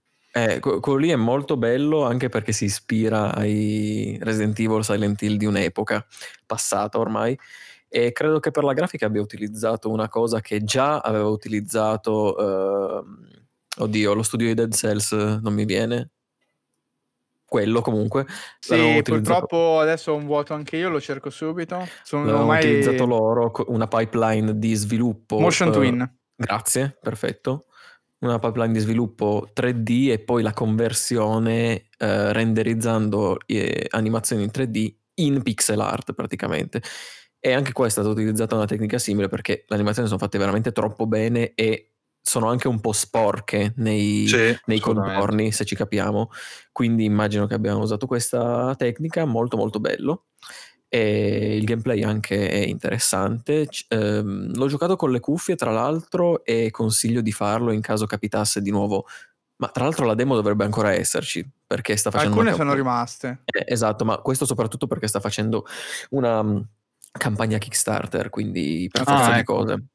Lo faceva e consiglio di giocarlo con le cuffie perché il sound design è veramente top notch. Eh, già per essere un titolo così piccolo e così sconosciuto, la cura che ci ha messo in tutti questi dettagli è veramente ammirevole. Uh, l'unica cosa che un po' fa storcere il naso sono parti di gameplay che non sono del tutto bilanciate bene, secondo Ma me. Cosa, cosa, cosa, si fa in questo gioco? Cioè, Praticamente cioè, sei uh, il, l'ambientazione della seconda guerra mondiale, sì. prima, prima, scusami, uh, trincea un horror psicologico ambientato in questo, in questo, in questo periodo. Ecco. Sì, curioso anche il setting comunque. Sì, molto, molto particolare tra l'altro. Cioè io, a me non viene adesso su due, mh, mm, su due piedi in mente qualcosa di simile dal punto di vista horror cioè non così incentrato, ecco. Eh no, infatti perché c'è quello di, mm, del GameCube eh, famoso che ha più epoche, eh, che c'è anche tipo Antica Roma, eh, oh, no, non, non mi stasera. Vero? Eternal, no. Esatto, Eternal Darkness, sì. ah, okay, no, no, okay. ma parlavo di settings particolari a livello di appunto genere, no? Horror, ah, comunque okay. simili, sì, survival sì, horror. Ecco, mi è venuto in mente quello. Mm, sì, potrebbe farsi il parallelismo. Tra l'altro non l'ho nemmeno giocato, quindi lo conosco solo. No, no, neanche io, neanche io, però so che ci sono varie epoche. Molto, molto bello, dicono. Sì, e... sì. e comunque voi immaginatevi un gameplay alla Resident Evil 1, però in 2D e i nemici che incontri sono leggermente sbilanciati perché solitamente in questo tipo di survival horror incontri dei nemici lenti sia a camminare sia ad attaccarti. Qua è tutto l'opposto, sono velocissimi e ti attaccano con molta frequenza e tu muori praticamente subito perché le risorse non ti bastano nemmeno. Metto sempre la parentesi, potrei essere pippa io, però cavoli, mi sono mm. ritrovato in queste situazioni più volte e difatti magari quello era un po' da bilanciare. Capisco il contesto perché uh, di lore, di trama ci stanno i nemici così, però mh, dal punto di vista del giocatore è un po' meno divertente secondo me.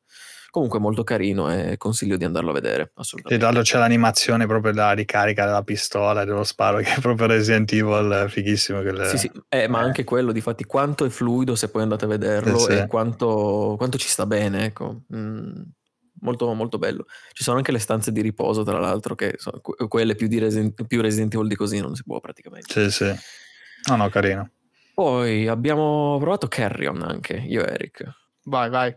Cavoli, che figata Carrion. Sì, sì, molto, molto carino. Però io cioè, ti lascio parlare perché per me è così fuori dagli schemi sta roba che non so cosa dire, quindi lascio a te l'onere. Eh, sai che grazie, cioè, no, neanche io so cosa dire molto, nel senso proviamo a, sì, sì. a, completare un discorso, ma Carrion è praticamente stato presentato come un horror al contrario invece, no? Sì. È questo platform, non platform, in cui tu attraversi dei corridoi con questa creatura tentacolare che è molto veloce e ha bisogno di distruggere tutti gli umani in questo laboratorio da cui si è risvegliata praticamente. Sì, Sembra... è un horror al contrario, cioè sei la parte che fa paura fondamentalmente esatto, dell'esperienza. Sei proprio la cosa, sei proprio il mostro esatto. che fuoriesce dal laboratorio, tutti gli umani eh, impauriti, impazziti che cercano ovviamente di attaccarti, alcuni ma tu puoi prenderli con uh, i tuoi tentacoli e distruggerli praticamente. Cioè, sì, sì, se questo gioco fosse in 3D realistico, noi nei primi 5 minuti sbocchiamo tutti. Sì, sì, avremmo vomitato terribilmente qualsiasi cosa. Sì, assolutamente. Di uno sì, perché poi infinito. li spezzi proprio a metà, li esatto. mangi. Esatto. Cioè, esatto. E mangiandoli accresci la tua corporatura, cioè la, la massa di questo essere tentacolare. Ah, sì e esatto. diventi sempre più grande man mano che vai avanti nella demo, quindi affronti umani che ovviamente poi loro cercano di, eh, di ucciderti chiaramente, no? sparandoti con, sono umani più o meno armati per simulare più o meno difficoltà, ci sono le sentinelle, sì. eh, cioè è, inter- è, molto interessante perché cioè, è proprio un tipo no, di di movimento a cui io personalmente proprio non, non sono abituato, cioè questa no, possibilità di muoverti in questo ambiente, diciamo, eh, come diceva Matt, da, da, platform se vogliamo, dove però le piattaforme ci camminano solo gli umani che sono i tuoi nemici. Tu sei esatto, libero di... Tu diciamo, ti nascondi magari di esatto, piattaforme. Sì, esatto, ecco, esatto. Per però per il resto sei libero di aggrapparti dove vuoi e quasi, se vogliamo, dal punto di vista del 2D a scorrimento, sei libero di volare nell'ambiente, mettiamola così, per dare un'idea no, di come esatto. tu ti esatto. muovi nel, nel mondo. Ed è, ed è, molto bello. Ci sono anche nemici comunque che ti fanno molto male, che, sono, che hanno dei vari scudi, eccetera. Quindi non è che vai in giro e massacri tutti, dopo comunque arriva la, la mazzata. Però, però, è molto carino, non lo so, cioè, è un gioco particolare, un Molto originale, difatti, difatti lo vorrei prendere appena esce. Non, non mi ricordo se hanno annunciato la data già, credo 2020 ancora. Li ho tutti in wishlist. Eh, Ok. Prendo qualche secondo per aprire Steam e poi Sì, sì. Tre. Ma io intanto dico le alt- altre due cose, tipo mh, che appunto tu come dicevi mangi gli umani per accrescere sia il tuo corpo sia la tua vita, estendere la tua vita massima e utilizzare nuovi poteri perché uh, apprendi nuovi poteri mano a mano che vai avanti anche nella demo e nel gioco immagino. E l'unica cosa però c'è un drawback ovviamente a questo, cioè il fatto che tu diventi sempre più grosso e diventi sempre più vulnerabile ai colpi dei, dei nemici, quindi non puoi nasconderti dietro le piccole piattaforme. E lì è molto interessante anche vedere come si evolve. Magari quando sei troppo grande poi non puoi passare in determinati cunicoli, sarebbe interessante da, da scoprire. Comunque è molto molto bello. Sì, allora facciamo un round up di entrambi i titoli, poi cercherò di dire la data pubblicizzata subito. Allora, Conscript è eh, di Catchweight Studio ah, sì. ed è dato per il 2021. Uh-huh. Mentre eh, Carrion di Phobia, Phobia Game Studio, scusate, eh, re, re, eh, non so parlare, scusatemi. Release date 2020, però non dice esattamente. Non dice ancora la data. C'era la, mh, la, notizia che arriverà su Switch Day One, ah. quindi molto interessante anche lì per quanto mi riguarda. Sicuramente su Switch sarà un passo in più, secondo me, sì, proprio per la portabilità e tutto. Poi ci sta. Poi, che altro dire? Vai, uh, passiamo al prossimo. Sì, vai, passa pure al prossimo. Che è Inmost, questo l'ho provato solo io, di Hidden Layer Games. Ah, Anche non ricordo questo. Mi pare che non abbia data di uscita nemmeno questo. vorrei sbagliare di nuovo se potete controllare un attimo. Ah, quello super stiloso, okay, no? 2020. È super stiloso nel senso che ha veramente pochi pixel perché cioè, è molto scalato sui pixel, difatti tipo un personaggino sarà, non so, alto 10-12 pixel al massimo, è molto espressivo su quei pixel però, cioè riesci veramente a capire delle, uh, delle cose che è molto curato, diciamo, da quel punto di vista.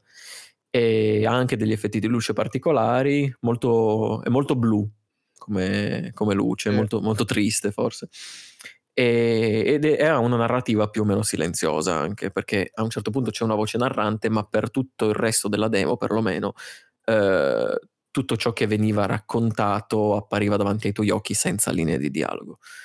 Un, questo può essere definito sì, un platform vero e proprio in cui vai a impersonare più personaggi e ognuno ha le sue caratteristiche.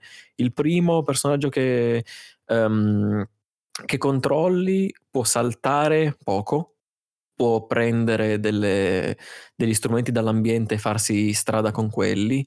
Non, non, direi che questo è un Metroidvania, però perché non mi pare lo, lo, sia proprio, però puoi sbloccare più vie comunque anche alternative. Mentre il secondo personaggio invece non può saltare, per esempio, ma può distruggere semplicemente tutto perché ha un'armatura molto pesante, quindi non salta. Quindi nel primo sei indifeso ma salti, nel secondo invece ammazzi anche i nemici perché c'è una sorta di nemico che è un, un'ombra nera che ti insegue. Tra l'altro ci sono, cioè, uh, l'ultima parte è abbastanza horror, tra l'altro, eh, perché hai questo, quest'ombra che ti insegue, anche qua un sound design incredibile che ti fa accapponare la pelle. Molto, molto interessante, eh, abbastanza corta come demo, vedremo quando esce perché è già uscito su iOS e lo vorrei, lo vorrei provare anche su Steam. Ok. Poi c'è Elder Souls. Oh, Poi mamma. c'è Elder Souls, è un gioco di cui onestamente io aspettavo perché l'avevo già provato un paio d'anni fa eh, alla, alla, Milano Games Week ed era un gioco al tempo veramente all'inizio dello sviluppo. Erano presenti praticamente solo tre boss che poi alla fine costituivano proprio la, la demo che, che c'era lì da giocare sì. Qualcosa è stato ripreso in questa demo. Allora, sono uscito dalla, dalla demo scorsa che ero veramente molto contento. Mm. Esco da questo demo che lo sono molto meno, troppo. E adesso ovviamente cercherò di esporre poi i miei punti e ti chiederò chiaramente conferma e se vuoi, se vuoi aggiungere ah, più roba in più che non, non mi è in realtà ti lascio, ti lascio, parlare perché ti dico subito che io sono arrivato al secondo boss e poi ho lasciato perché mi ha dato veramente tante mazzate e non sono riuscito ad andare avanti. Non avevo il tempo necessario per impegnarmici di più, purtroppo. ok.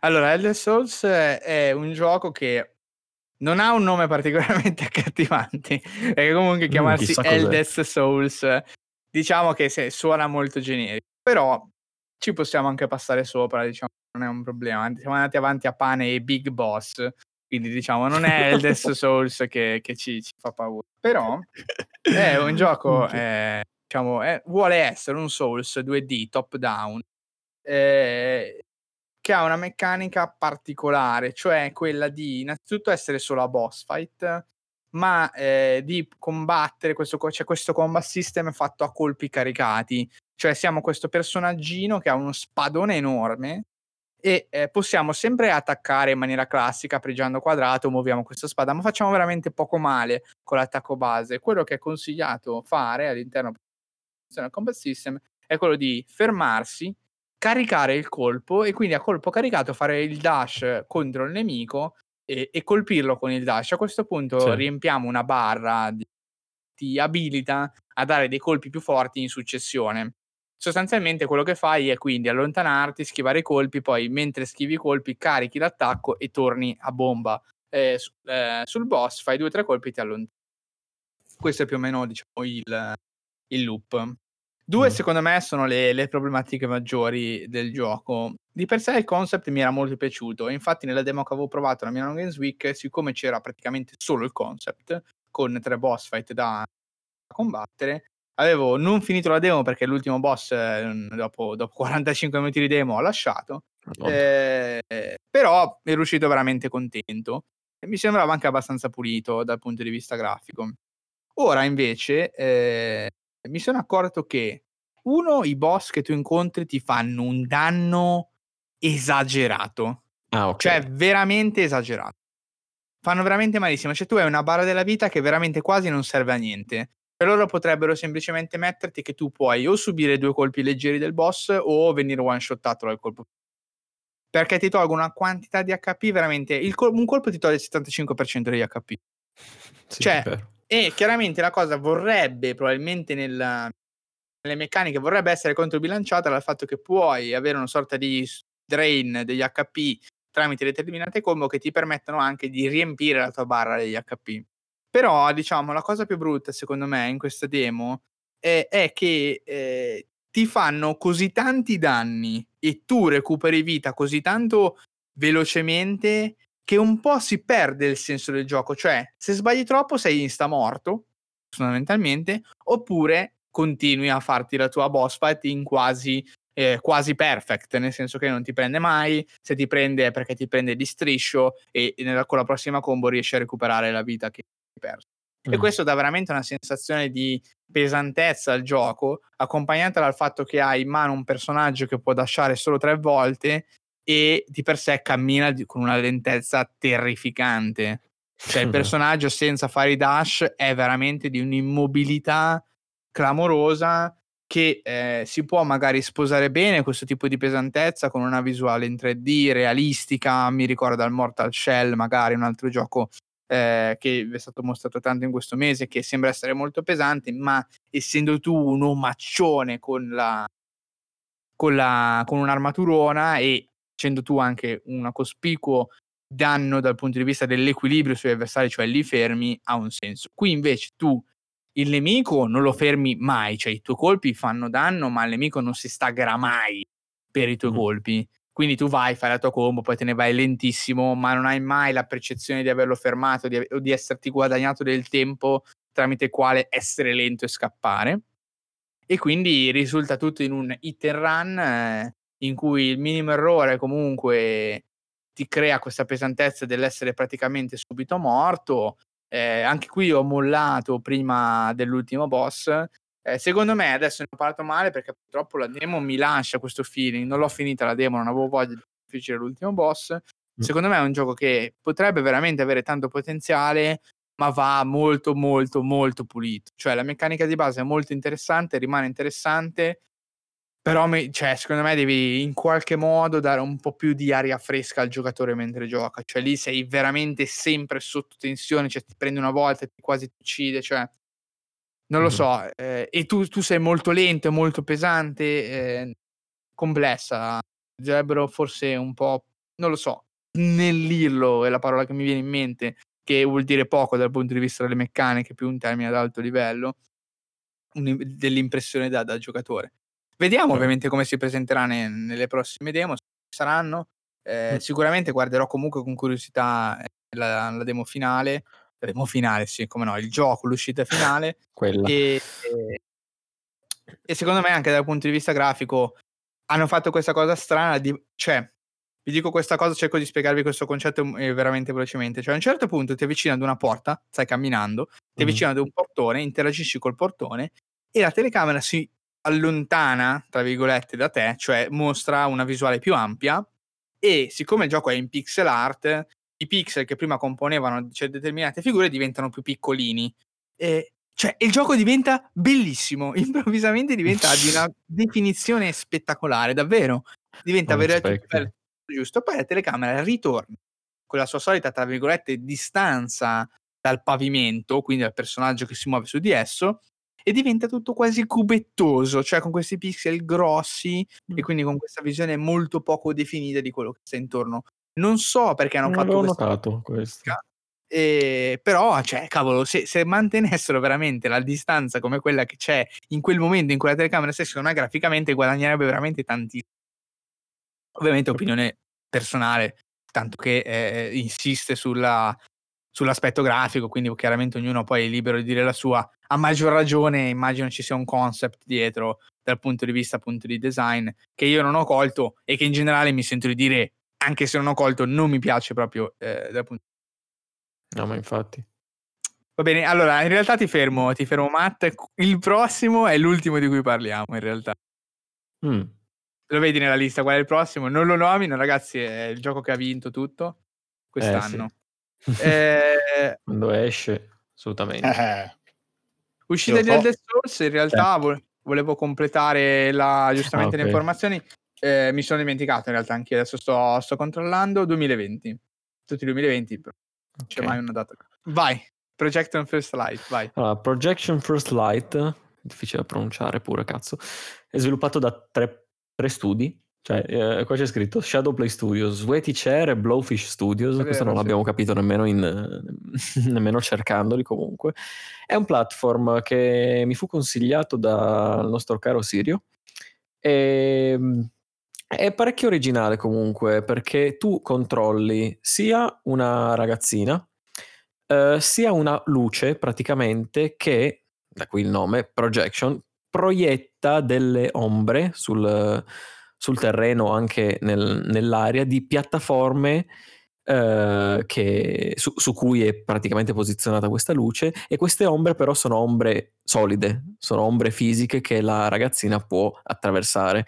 Il gioco è costruito su questa meccanica praticamente, ci sono eh, un po' di livelli, quattro livelli forse da fare in questa demo, sono anche parecchi tra l'altro a ripensarci eh, in cui si deve sfruttare questa meccanica per passare dei precipizi, per andare insomma avanti nel livello.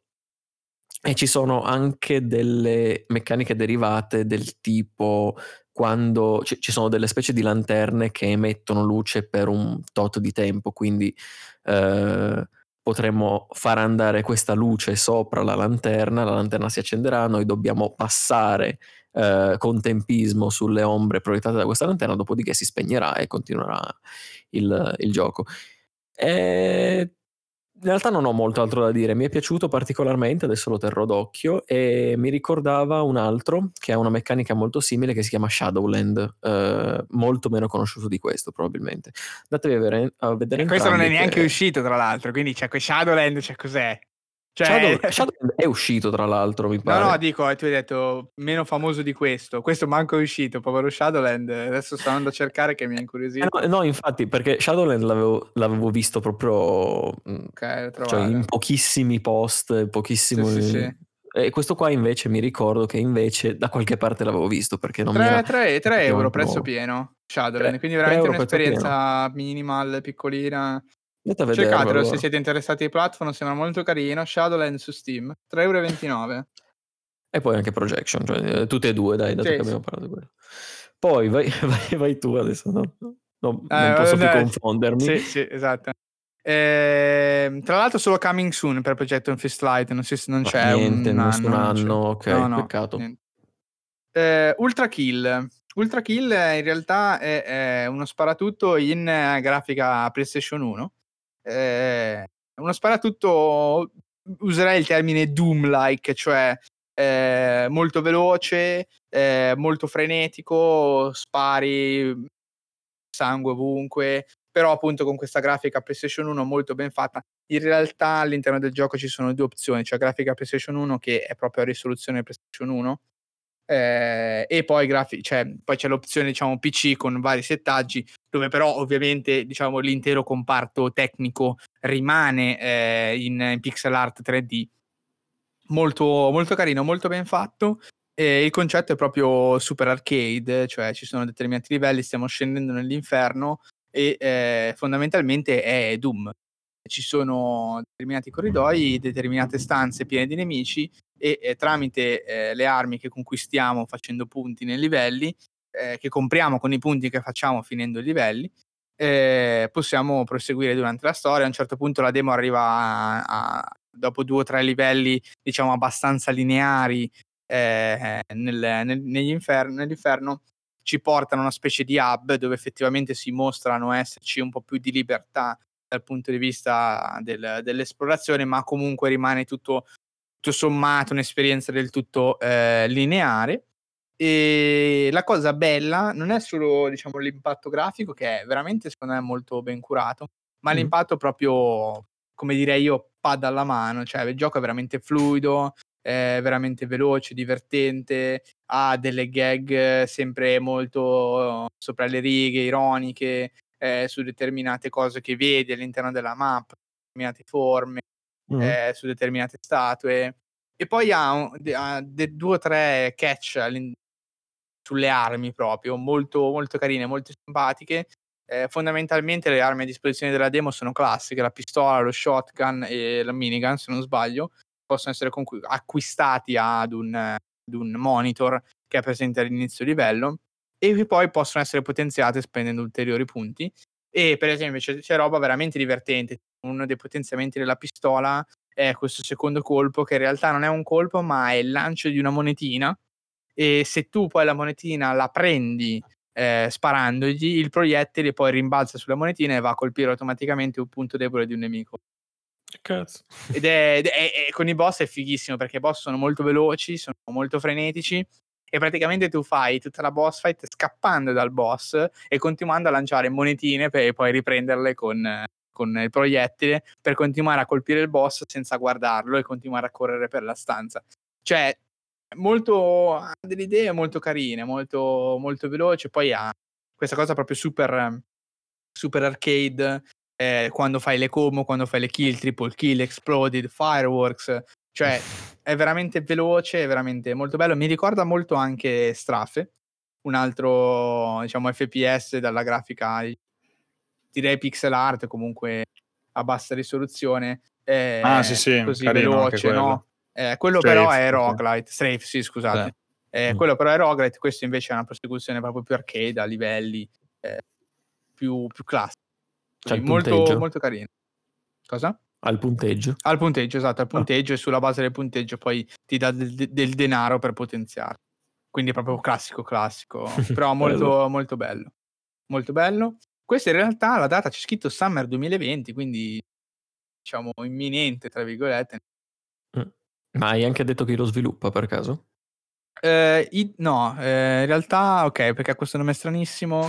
Eh, Arsi Akita Patala, che io credo a questo punto sia il nome di una persona. Salutiamo. Cioè, che sia di uno sviluppatore singolo che si chiama Arsi, Aki, Arsi Patala, soprannominato Akita, credo. Comunque complimenti perché per essere un'esperienza... Allora, esatto, per essere un'esperienza, diciamo, crafted uh, One Man Army è molto ben fatta. Comunque anche delle belle musiche, ha un bel ritmo, molto bello, consiglio di dare un'occhiata. Se molto bello, tra l'altro c'è ancora la demo, per chi sì, volesse. c'è ancora la demo, sì, sì, sì, è una di quelle rimaste. Eh, e, ci giocate, ci giocate per una buona oretta, eh? c'è, c'è abbastanza contenuto. Molto bello. Poi, eh, ancora io, vedo. Eh, e questo è un altro di quei giochi che mi è stato consigliato eh, da Sirio, uno dei nostri ascoltatori presenti nel gruppo. Eh, ragazzi, dovete capire che quando Sirio consiglia un gioco è da provare perché cioè, penso che Sirio si caghi il cazzo con no, esatto, cioè Sirio si caghi il cazzo con il 99% dei giochi e adesso si, offend- si, offenderà sentendo questo, però no, cioè, Sirio, è, è, la verità. E, e, quindi quando consiglia qualcosa a Sirio eh, comunque ci si fionda perché è più unico che raro. A Monsters Expedition Through Humans Exhibitions eh, è il titolo del gioco. Eh, allora, è un è tu a tutti gli effetti un puzzle game, ehm, in 2D di fatto, in realtà l'ambiente è 3D con questa camera, ehm, diciamo, mi viene da dire isometrica, in realtà non è comunque angolata sul personaggio, però noi possiamo comunque muoverci solamente su due dimensioni. E, ehm, si sviluppa in questo in questo senso, cioè noi siamo una specie di di mostriciattolo che naviga che naviga, che viaggia su queste isolette super piccole Ogni isoletta è una sorta di, un enigma di fatto da risolvere per poter arrivare all'isoletta successiva. E nella demo quello che fai principalmente è spostare dei legnetti che ti permettono poi, camminandoci sopra, se buttati nell'acqua tra, che è tra queste isolette in maniera corretta, di camminare ed arrivare alla, all'isoletta successiva.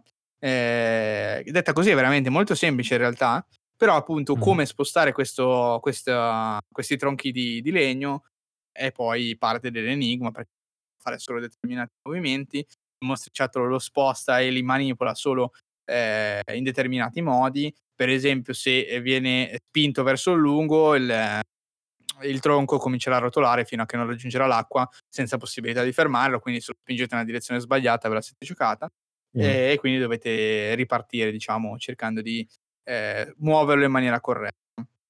Il tutto è condito da eh, continue, diciamo, un contenuto narrativo eh, d'esposizione, mi verrebbe da dire, cioè ci sono eh, tra le varie isolette alcune che non, magari non sono enigmi, ma in cui troviamo esposti proprio a mo' di museo determinate oggettistiche umane eh, e, e, ci sono veramente dei commenti, cioè mi, mi hanno lasciato stupito, sono veramente dei commenti in, non interessanti, cioè proprio non è che sono esilaranti, ma eh, dal punto di vista proprio della comedicità molto carini da parte del mostro su quelli che sono quella che è l'oggettistica umana, su come dovrebbero venire usati, su quanto sono strani gli umani, eh, commenti un po' a, magari anche un figlio irriverenti. Ah, per esempio, a un certo punto uno degli oggetti in esposizione è la corda, la corda che viene usata nei musei per far sì che le persone non si avvicinino e fa un commento, ovviamente è molto più divertente nel gioco di come posso riportarlo io nella situazione in cui è, ma fa un commento del tipo ah, perché comunque no, se gli umani espongono qualcosa senza metterci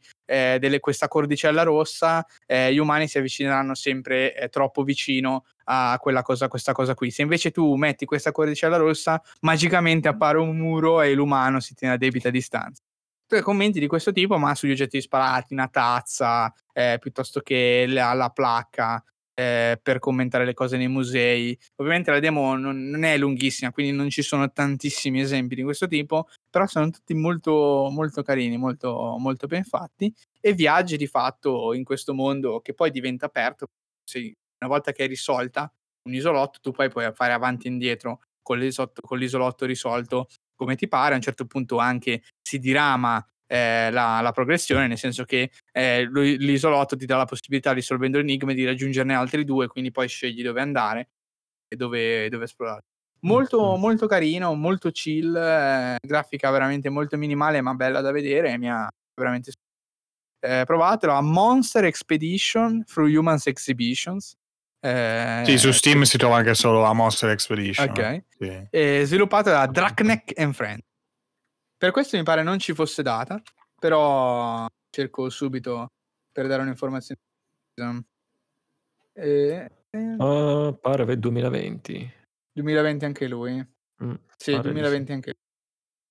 Ed è, ed è, molto carino, anche perché è molto veloce, cioè ti dà la possibilità di fare undo veloce di quello che hai appena fatto. Cioè un puzzle game di quelli che ti danno poi una libertà assoluta. Se mhm. sbagli, rifai subito o ricominci da capo istantaneamente, oppure fai l'undo delle ultime mosse. Eh. Quindi diciamo, è uno di quei puzzle game che poi non è pesante da risolvere perché se sbagli fai, cioè, ricominci subito, è molto veloce.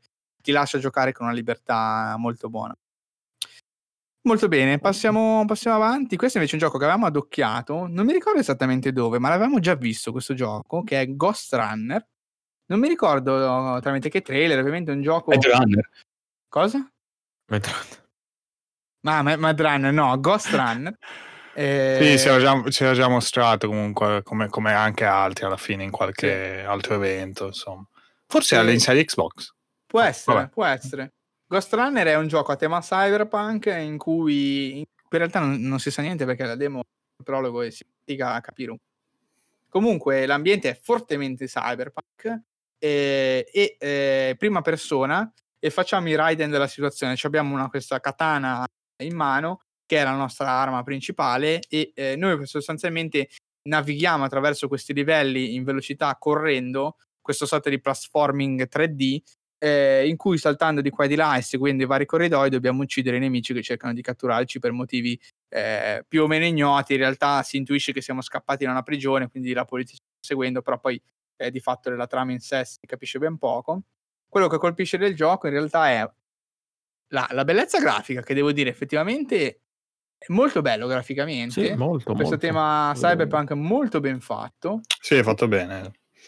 Eh, il gioco è molto fluido, eh, perché essendo il tema principale appunto la corsa nei livelli 3D, eh, poter saltare, fare il wall run eh, e poi fare determinati colpi finali ai nemici, schivare i proiettili tramite l'abilità di schivata, che, che, è molto bella perché puoi farla a mezzale, cioè fermi un attimo il tempo e schivi a destra o a sinistra a seconda di dove sta arrivando il proiettile per poi dashare in avanti verso il nemico. Eh, ed è praticamente one shot, cioè se ti colpiscono una volta sei morto, e, mm. e, sostanzialmente navighi per questi stanzoni e o corridoi per far fuori tutti i nemici e continuare a correre. Tutta una corsa unica di schivate e, e spadate sui nemici in maniera molto fluida e verso la fine della demo c'è una specie di stanzone, non è grandissimo, però è già più aperto di quello che fanno giocare subito all'inizio, in cui si intuisce che la volontà è di farti giocare eh, in, queste, in, questi veri e propri stanzoni di fatto, in cui è possibile avere più approcci, cioè si entra ovviamente da, da una porta eh, correndo e poi puoi decidere se andare a destra, a sinistra, se correre diciamo sul sentiero che hai davanti oppure spostarti correndo tra i muri o tra le piattaforme che hai sulla destra. Eh, a un certo punto poi ti viene, dotato, ti viene, dato anche un rampino, quindi c'è la possibilità di saltare tra le piattaforme, poi magari ce n'è una più in alto e quindi decidi invece di continuare a saltare sulle piattaforme che sono sul tuo livello, di agganciarti a quella più in alto e eh, di andare in velocità sulla piattaforma superiore. Insomma, c'è un bel po' di libertà e fluidità nel movimento d'azione.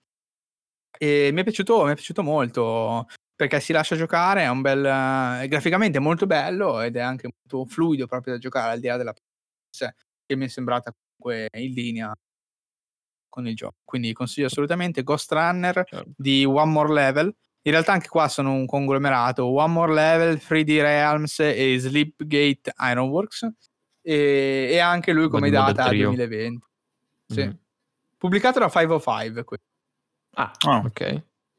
Eh, ma infatti si presenta comunque come un gioco indie, però sembra più in doppia. Eh sì, sì, beh, si vede che è fatto molto bene comunque. Eh, sì, G- sì, gente dietro, insomma, che, che ha già fatto giochi sicuramente. Sì, mm. sì, sì. Va bene, ehm, in realtà sono ancora io, protagonista del prossimo gioco. Eh, anche questo protagonista? da Feria. Ah. Sì, protagonista, esatto, proprio io. Eh, On to the End, eh, mm. fatto da Two Tone Studios. E allora, On to the End è sempre un gioco 2D a scorrimento laterale.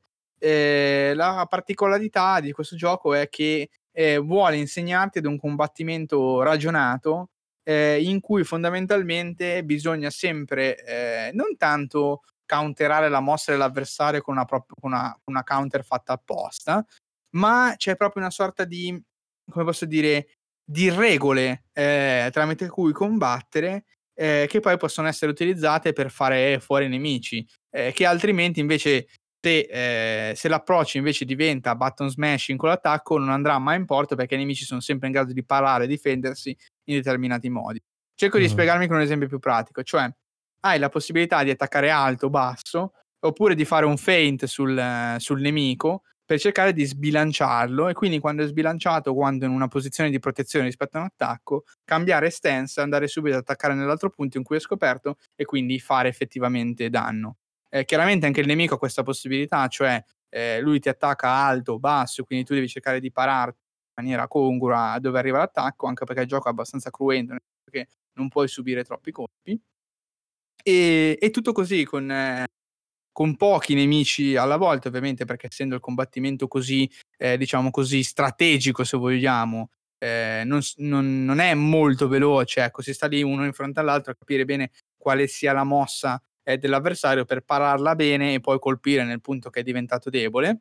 Mm. Eh, I nemici mi sembrano anche ben fatti, nel senso che reagiscono bene di fatto. E ehm, alcuni, per esempio, invece ti, ti lanciano delle vere, cioè ti, ti lanciano delle lance eh, e tu devi cercare di schivarle con, eh, con, il dash, però devi stare attento perché c'è una fisicità del dash, se dash contro il nemico inciampi e cadi, se, ah, se tu eh, hai l'arma sfoderata e rolli contro il nemico o contro una parete, ti schianti e perdi l'arma, la lasci per terra, devi tornare per raccoglierla con un altro dash. Il fatto che poi no, i nemici siano molto forti, nel senso che facciano molto male con pochi colpi, eh, ti diciamo, instaura una certa pesantezza dello scontro, che però è una pesantezza ragionata, perché effettivamente imparando le mosse dei nemici sei in grado di pararti bene e di colpirli eh, una volta che comprendi qual è la loro posizione debole eh, a livello proprio di animazione riesci a rispondere in maniera molto veloce, molto efficiente eh, a quello che succede. È molto, molto bello, anche graficamente è molto semplice, però colpisce il segno. Eh, ve lo consiglio veramente, purtroppo la demo è stata levata nel festival perché guardando. è proprio un'esperienza di combattimento, mm. non dico unica nel suo genere, però secondo me va, va, va provata per capire a pieno cosa, cosa intendo. Gioco di piattaforma e cinematografico, tra l'altro lo descrivono, quindi magari quella un po' la lentezza e il mood sì, che vogliono sì. dare. Mm. Sì, beh, il trailer infatti è molto, molto sì, figo. Es- esatto, molto perché poi ha questa atmosfera molto bella. Mm. Ma lo stile grafico fatta. anche interessante. Devo dire che stavo guardando un po' di screen e praticamente quando ci sono delle scene all'aria aperta sembra molto banale, molto piatta come, come stile sì. grafico.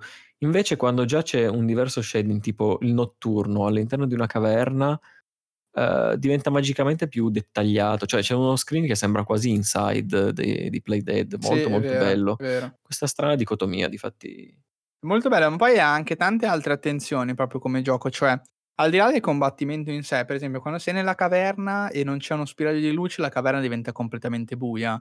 Di conseguenza no. tu devi essere braccia, devi craftarti la torcia. Non c'è tantissimo crafting, c'è il giusto, cioè ti crafti la torcia per poterci vedere, per poter combattere con i nemici vedendo cosa sta succedendo. Eh, mm-hmm. Senza veramente c'è il buio totale.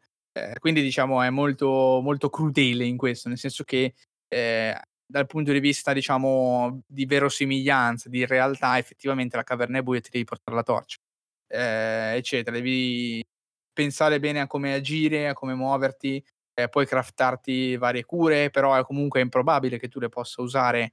Eh, che tu le possa usare mentre stai combattendo, probabilmente sono più pensate per un momento di riposo tra un combattimento e l'altro. Ci sono i falò per riposarsi, ormai i falò hanno cambiato completamente la condizione, evidentemente del, della zona di riposo, non so cosa hanno fatto con il cazzo di falò, ma sono entrati nel cervello tutti quanti. E quindi ti siedi, ti maneggi la tua roba, ogni nemico ti può lasciare delle pelli, dei materiali che tu poi utilizzi cose, tue armature. È una bella esperienza, sicuramente un gioco che voglio recuperare. Release date sempre 2020, vediamo che, che fine farà. Ma è molto particolare. Ottimo. Va bene, siamo arrivati a quello che non dovevamo nominare, al vincitore dello Steam Game Festival. E un po' mi sento di dire di, anche di tutto giugno, nel senso che alla fine, quando abbiamo visto Cyberpunk, ma anche quando abbiamo visto Horizon 2, cioè bellissimo, mm. però lo sapevamo. Cioè, voi vi immaginavate... No, nel senso, voi vi immaginavate qualcosa di diverso. No, è stato grande conferma, però... Sì. Super Liminal invece è arrivato a fulmine sereno, veramente, non lo so, mi ha stupito tantissimo con il suo concept devastante. Eh, molto... Non prima il gioco, non lo conoscevi proprio? L'avevo, l'avevo già visto, Avevo già visto. Io su Reddit ogni tanto, sai. Ho già visto un trailer. Sì, minimo già uscito un trailer del genere. Cioè, mi ricordo che è vecchiotto come. Cioè, non è uscito questo, questo mese, ecco. Non è stato presentato questo mese prima. Beh, no, non ti, non ti anno, se ricordo, però in giro. Quindi non posso dire che è bello, ragazzi, mi spiace. È no, già uscito da diversi mesi, quindi non posso dire che è bello. È uscito, eh, no, scherzando. già il concept sì, un po'. Sì, ecco. Sì. però devo, devo dirti che vederlo e giocarlo sono due cose differenti. No, non per la banalità del fatto che è un videogioco, ma proprio come concept. Sapevo di questa cosa, allora, Superliminal parliamone, cioè è un gioco che fondamentalmente è Stanley Parable con le illusioni ottiche, fondamentalmente. La mente, sì. Portal e... senza portali. eh no, infatti, è più, più Stanley Parable secondo me, come, come settings. Eh, si rifà però comunque sì a quel tipo di, di estetica generale, quasi a quel tipo di motore grafico. Beh, puzzle in eh. prima persona, insomma, comunque da, da lì non si sì, scappa, diciamo. Sì, assolutamente. Mm. Però, diciamo, secondo me esula an- an- anche da quello, cioè è proprio quella roba alla Stanley Parable, quella roba un po' molto unica nel suo genere, cioè sì, sì. Eh, anche Stanley Parable, se vogliamo, è un po' puzzle, no? Cioè, però è differente. C'era anche sì, un altro gioco che non mi viene in mente eh, adesso, purtroppo mi sfugge, c'è un altro gioco simile che non mi viene in mente. Superliminal mm. si basa tu, punta tutto sulle illusioni ottiche. Mm-hmm. Potete vedere un eh, benissimo un trailer, come diceva Mattia, ma poi giocarlo è di un divertimento, non lo so, a me è veramente tantissimo. Peccato che Lui... sia veramente corta la demo. È vero, cioè, la demo è cortissima. Subito. subito. Sì. Poi immaginate questo per farvi capire cosa vuol dire illusione ottica. Da un certo punto di vista sono le classiche illusioni ottiche, cioè ti devi allineare per far sì che esatto. un determinato oggetto che è dipinto sul muro, però magari sul muro, sul retro del muro o su una colonna che è più avanti, tu ti allinei l'oggetto preso forma. Il tuo schermo è questo oggetto, una volta che ha preso forma, cade fisicamente nella stanza e non è più disegnato sul muro, ma appare proprio mm. nella stanza. eh, che, che, è molto carina. Questo, però, diciamo, non, non è tanto il, il, il catch è un altro, cioè questo. Ogni oggetto che tu eh, puoi raccogliere, che tieni davanti a te, eh, in classico stile appunto, boh, mi verrebbe da dire alla fine come, come porta, cioè lo prendi, tu non hai, non hai, il pistoletto, però lo prendi, non ce l'hai lì davanti, te lo porti davanti, esatto. esatto. Eh, te lo porti così, ce l'hai davanti. Tu prendi un oggetto e ha questa forma, questa grandezza davanti a te. Ok, voi immaginate di mantenere un cubetto, qualsiasi cubetto, un dado, davanti ai vostri occhi da, e, e, voi siete all'inizio di un lungo corridoio, ok? Ora, il cubetto, lo, il, il, dado lo sapete, piccolino, vi sta in una mano, tra due dita fondamentalmente, lo tenete davanti agli occhi. Però il dado, in proporzione alla porta che c'è in fondo al corridoio, è gigantesco. Perché effettivamente se voi vi mettete il dado davanti all'occhio, nonostante il dado sia molto più piccolo della porta, visto che occupa uno spazio visivo estremamente più grande, è anche in grado di coprirvi magari gran parte della porta dal punto certo. di vista visivo, no? Cosa succede? Che quando tu fai questa cosa, in qualsiasi momento del gioco, con qualsiasi oggetto tu prendi, quando tu lasci cadere l'oggetto, invece che essere piccolo davanti a te, è gigantesco in fondo al corridoio. Quindi tu eh. manipoli di fatto la, tutti gli oggetti che stanno intorno a te per andare avanti nel livello che, come dite giustamente, poi si propone come un puzzle game, cioè utilizzare questo tipo di abilità eh, per proseguire, no? E veramente si fanno, boh, non lo so, si fanno veramente tante cose super interessanti. Non so effettivamente perché mi abbia colpito così tanto, però io ho giocato la demo che dura pochissimo, è stato un dolore, perché è veramente cortissima, però cioè, è veramente molto bello. Poi c'è questo clima proprio alla, alla Sale Parable, con questa voce sotto che ti parla, che non sa bene chi tu sia, cosa stai facendo, per cosa sei, abbiamo perso controllo nell'esperimento, cioè tutta questa narrazione così sopra le righe, è molto divertente, che alla fine, adesso magari voi ne, ne, ne ricordate altri, però io mi ricordo solo Starley Parable. Eh, c'era qualcos'altro, però anche lì non mi, non mi ricordo. E... Mm. E niente, questo è, cioè veramente è solo questo il gioco, però Andatevi a vedere un trailer perché ah, se, se non lo conoscete è veramente fighissimo. Come? Cioè, per esempio, cosa? La demo non c'è più di questa, No, già... non c'è più purtroppo. È sicuramente un puzzle game unico del suo genere per le meccaniche che usa. Cioè, magari, ecco, come, se, come sempre esisteva un indie o un prototipo uscito, che ne so, dieci anni fa che usava un concept simile, però adesso c'è questo, quindi è veramente un, un gioco unico come puzzle game, sì. come è stato, è stato Portal ai tempi eh, questo qui ancora di più perché utilizza appunto la prospettiva, cioè mh, il modo di pensare diventa quasi la chiave del, um, del, puzzle game, non tanto quello che c'è del gioco stesso, non so come spiegarlo meglio. Sì, sì, sì. È molto, molto carino. Poi ha alcune interazioni con l'ambiente particolari, cioè oltre a questo fatto del gioco ottico, interagisci magari anche con determinati oggetti. Alcuni giochi ottici in realtà non sono da usare, ma ti fottono. Cioè, per esempio, ti fanno credere che il corridoio eh, sia lungo e vada da qualche parte, esatto. e poi in realtà, sì, ti, è, in realtà è chiusissimo, cioè tipo una p- piccola rampa eh, che però ti dà l'idea che sia un profondo corridoio, perché per esempio il tappeto rosso che c'è sotto si rimpicciolisce sempre di più, ma in realtà non è, cioè non è che si rimpicciolisce perché il corridoio è lungo e quindi vedi il tappeto piccolo in fondo, ma perché effettivamente il tappeto si rimpicciolisce e eh, c'è una piccola rampa con la tendenza. E vi giuro, cioè finché non arrivate vicino e vi accorgete che effettivamente diciamo quando poi arrivi vicino all'illusione l'illusione si spezza, si rompe perché sì, le cose perdono la loro eh, diciamo la loro naturalità eh, ti accorgi che c'è l'illusione è veramente ben fatto oppure pensate che ci sia un oggetto davanti a voi invece è disegnato spalmato per terra è veramente carino no, infatti immagino che svilupparlo semplicemente sai inviare come? Eh, chissà inviato. Deve essere eh, il casino totale praticamente. Cioè, sì, sì. Mal di testa assurdo. Immagino anche a svilupparlo, comunque a renderlo mh, tramite eh, il motore di gioco, proprio a, concretamente a renderlo come gioco, deve essere anche abbastanza difficile perché per le cose che fa, ecco. Sì, non tanto a livello tecnico, ma anche per concepire come fare una certa cosa. Certo, perché tutto un lavoro di prospettiva alla fine lì in 3D comunque non è semplice, assolutamente. No, No, anche perché poi sono fatti molto bene. Quello che m'ha colpito, e poi chiudo, è che solitamente, no, quando fai questo tipo di lavori, non riesci ad ottenere una una precisione tale da ingannare poi veramente sempre. Invece qua devo dire che hanno fatto veramente un lavoro eccellente. Ti inganna. Molto spesso. Certo, Sì, poi sì. magari alcuni pattern purtroppo si ripetono e quindi riesci a capire, no, dici: "Okay, ma qui sicuramente non c'è questa roba gigante", perché lo sai, perché sai come è fatto il gioco, non Altre volte invece ti prende proprio in contropiede, cioè i corridoi fatti male, cioè fatti diciamo ad illusione, veramente ti... Cioè tu vai avanti, dici, ok, qua vado a destra e poi invece no, adesso non c'è un cazzo. sì. Cioè, fatto, fatto veramente bene.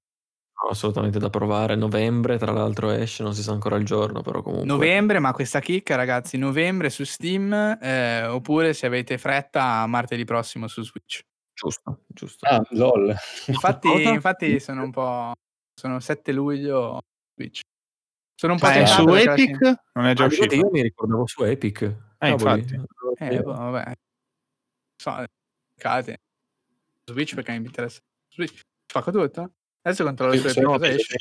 Ah no, ok, d- novembre 2019 l'anno scorso avevi l'esclusiva di un anno su, su Epic. Ah ok, però solo su PC sostanzialmente. Sì, sì, sì. Quindi poi uscirà su Switch, uscirà più tardi, però... Ah, quindi già è uscito il gioco? Sì, sì, sì. sì, sì. Ah, ok, ok. È vero, su Epic alla fine è uscito un botto di tempo fa, avete ragione. Ecco perché, ecco perché prima Mattia ne parlava... Annuale. Sì, sì, sì. Ah, un, mi, ero, mi, ero perso, mi, ero, perso, che su Epic era uscito così tanto tempo fa, cioè sapevo che eh, sarebbe uscito prima su Epic, che ne abbiamo parlato, però mi ero perso che le, l'esclusiva temporanea era così, così lunga, cioè che era addirittura un anno e che quindi il gioco era in circolazione da diverso, diversi mesi di fatto. Pensavo fosse più recente. Ma è bello, purtroppo su Epic non ci Mamma mia, mi sono proprio perso questa cosa che è uscita su Epic. Però non si è sentito molto parlare alla fine, pensavo fosse più in ah, eh, proprio per, proprio per quello. Conto, conto eh, che io la demo cioè, senza neanche pensarci sopra, cioè non me ne avevo neanche riflettuto. Dopo ne abbiamo parlato quando abbiamo detto che figo sto gioco, che era già uscito su Epic. Però sì, su Switch, fatto... so, uh, Eric, su Switch un no, gioco del genere, no. su Switch. Boh, girerà bene, girerà bene. No, rende, rende anche, cioè forse se eh. un desktop, una bella visuale per poterlo eh. apprezzare appieno. Sono d'accordo, sono d'accordo, mm. però la fretta è ladra. Quindi come Però sì, non ce n'è, sicuramente non ho bisogno di Superliminal eh, per giocare, chiaro. Però vediamo. Sicuramente è meglio, nel senso di è meglio su uno schermo grande, eh, che, che, ti dà bene l'idea no, dell'illusione, non tanto della fedeltà grafica, ma solamente potersi godere appunto la, la parte visiva, che è quella importante. Esatto. Ok, direi che possiamo chiudere la parentesi di Steam Game Festival. Eh, veramente un sacco di giochi molto interessanti. È stato un bel evento. Spero, spero ripetano, tra virgolette, presto. Appena se, ne ripeterà l'occasione. Allora, adesso invece andiamo verso l'ultimo argomento. Ragazzi, abbiamo tenuto qui perché speriamo che voi abbiate già staccato, perché ovviamente non c'è veramente pochissimo da dire. Lo facciamo solo per Mattia. Eh, se no poi si lamenta, ragazzi, eh, l'EA Play, l'evento di Electronic Arts che si è, diciamo, è, è stato eh, organizzato esattamente come lo sarebbe stato fondamentalmente sta, con le tre, scusatemi, cioè quindi una conferenza eh, devota a presentare quella che è la line-up eh, Electronic Arts. E allora cerco di dare io un commento generale alla cosa, quindi sarò molto pessimista. Poi lascerò che sia Mattia a riequilibrare le cose con eh, Quadrons. Allora, la conferenza è stata veramente una noia tremenda. Eh, una noia tremenda perché veramente si è, mos- si è mostrata, secondo me... Allora, in realtà è difficile, scusatemi, perché effettivamente io non è che sono appassionato dei giochi di Electronic Arts, devo essere onesto, quindi sarebbe stato difficile a prescindere per Electronic Arts tirare fuori qualcosa che mi interessasse davvero. Però, Però era proprio brutto. però poi la conferenza era proprio brutta, cioè hanno mostrato veramente tre filmati in croce per Madden e FIFA, però mi diceva Ale che è una roba, confermi, no? Abbastanza sì. classica sì, sì, sì, non mostrano mai, mai, mai gameplay in questo periodo dell'anno, è impossibile, a giugno le tre cose, okay, non mai okay, mostrato niente. Quello diciamo sì. diventa solo un side effect allora del fatto che il resto faceva schifo, quindi il sì, fatto sì. che facesse anche questo, diciamo, che non avessero rimpolpato cambiando diciamo, temp- le tempistiche con i giochi sugli sport, aggravato. Ma al di, là de- al di là poi di aver mostrato due o tre giochini mediamente interessanti, giochi piccoli, i soliti EA Originals. Esatto. È quel Lost in Random, giusto? Sì, Lost in Random degli autori lì di... che non, era, non, erano quelli di, di Unravel, ah. come avevamo commentato, ma quelli di Fe, di Flipping Dead, ah, Flipping Dead e, e un altro. Vabbè, comunque sì, quello sembra molto carino. Mediamente, mediamente, interessanti che fanno parte di quel calderone indie sì. veramente ormai grandissimo. Speriamo ovviamente che possa avere successo Devo ammettere che dal punto di vista di personale non, non me ne sono sentito di portarne perché non ne ho visti di particolarmente eh, interessanti poi da dedicarci. Erano tre, letteralmente tre, un, un, un hero shooter con i razzi, eh, cartoon, quello lì appunto Rossi Random che sembra molto figo, quello consiglio di darci un'occhiata a vedere un video. E, e quello nuovo di, di, Fares però non si è visto nulla se non sì, qualche anche lì appunto interessante relativo perché come dici eh, sì. non si è visto niente di 0 0 più Fares che il gioco che esatto Fares che tira pugni in aria fa shadow boxing. cioè, che vuole fare un simil ehm, cioè vuole fare comunque la figura dell'autore ecco EA è praticamente EA ha questo autore e basta dietro come possiamo dire prestigio da molte virgolette sì. perché alla fine anche Way Out veramente molto bello, però cioè, non puoi fare tipo 5-6 minuti di, di, uh, di, presentazioni in cui 4 sono occupati da Fares. Cioè. sì, esatto. Eh, cioè, neanche gli autori sanno gestire la Hanno fatto vedere quei pezzi del film suo, tipo, non si, cioè, è proprio folle come cioè, so, so, non, non, capisco veramente come, van, come vanno avanti, cioè, vanno avanti in generale perché lo sappiamo, hanno FIFA, che è del Pozzo d'Oro e compagnia bella, però veramente non ci provano, non ci provano sì. nemmeno più. Ma ci poi, provano. Tolto poi Star Wars di cui parlerai, cioè bomba arriva la bomba finale, l'ultimo eh, annuncio, la gente dice, beh, ok, magari qua. Annunciano un nuovo skate, uno dice, vabbè, chi se ne frega, però sì, magari... Sì, ma lo annunciano, dicono, in lavorazione un nuovo skate, due persone che parlano riprese in webcam, basta. Cioè, sì. neanche, cioè, neanche il logo, neanche un mini trailer, neanche un'immagine, zero, c'è solo detto che in lavorazione, cioè, boh, quello è no, stato... questa è una, bella serie sul tema, cioè molto apprezzata, infatti sono abbastanza curioso di vedere. No, no ma infatti quello dico, cioè, ci sta.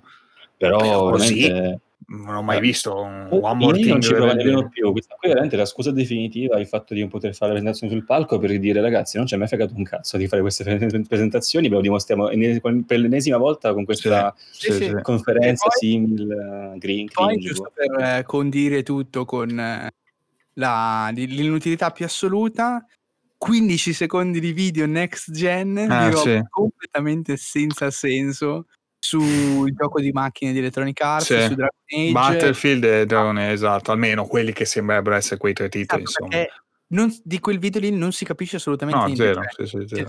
si mostrano queste immagini ok del gioco poi sono mostrati i veicoli quindi ok diciamo a livello grafico cioè si capiva cosa fosse poi penso Battlefield, penso sia Battlefield, però veramente in quel momento non si capiva. Poi c'era questa roba rossa che pulsava, che sì, non si capiva sì. cosa fosse. Cioè, BioWare hanno detto, però appunto sì, non, niente, nessuna conferma di niente. Si pensa che sia Dragon Age, eh, esatto. Che è il loro gioco di punta che stanno sviluppando. Però veramente c'è da proprio quella sensazione del nulla totale.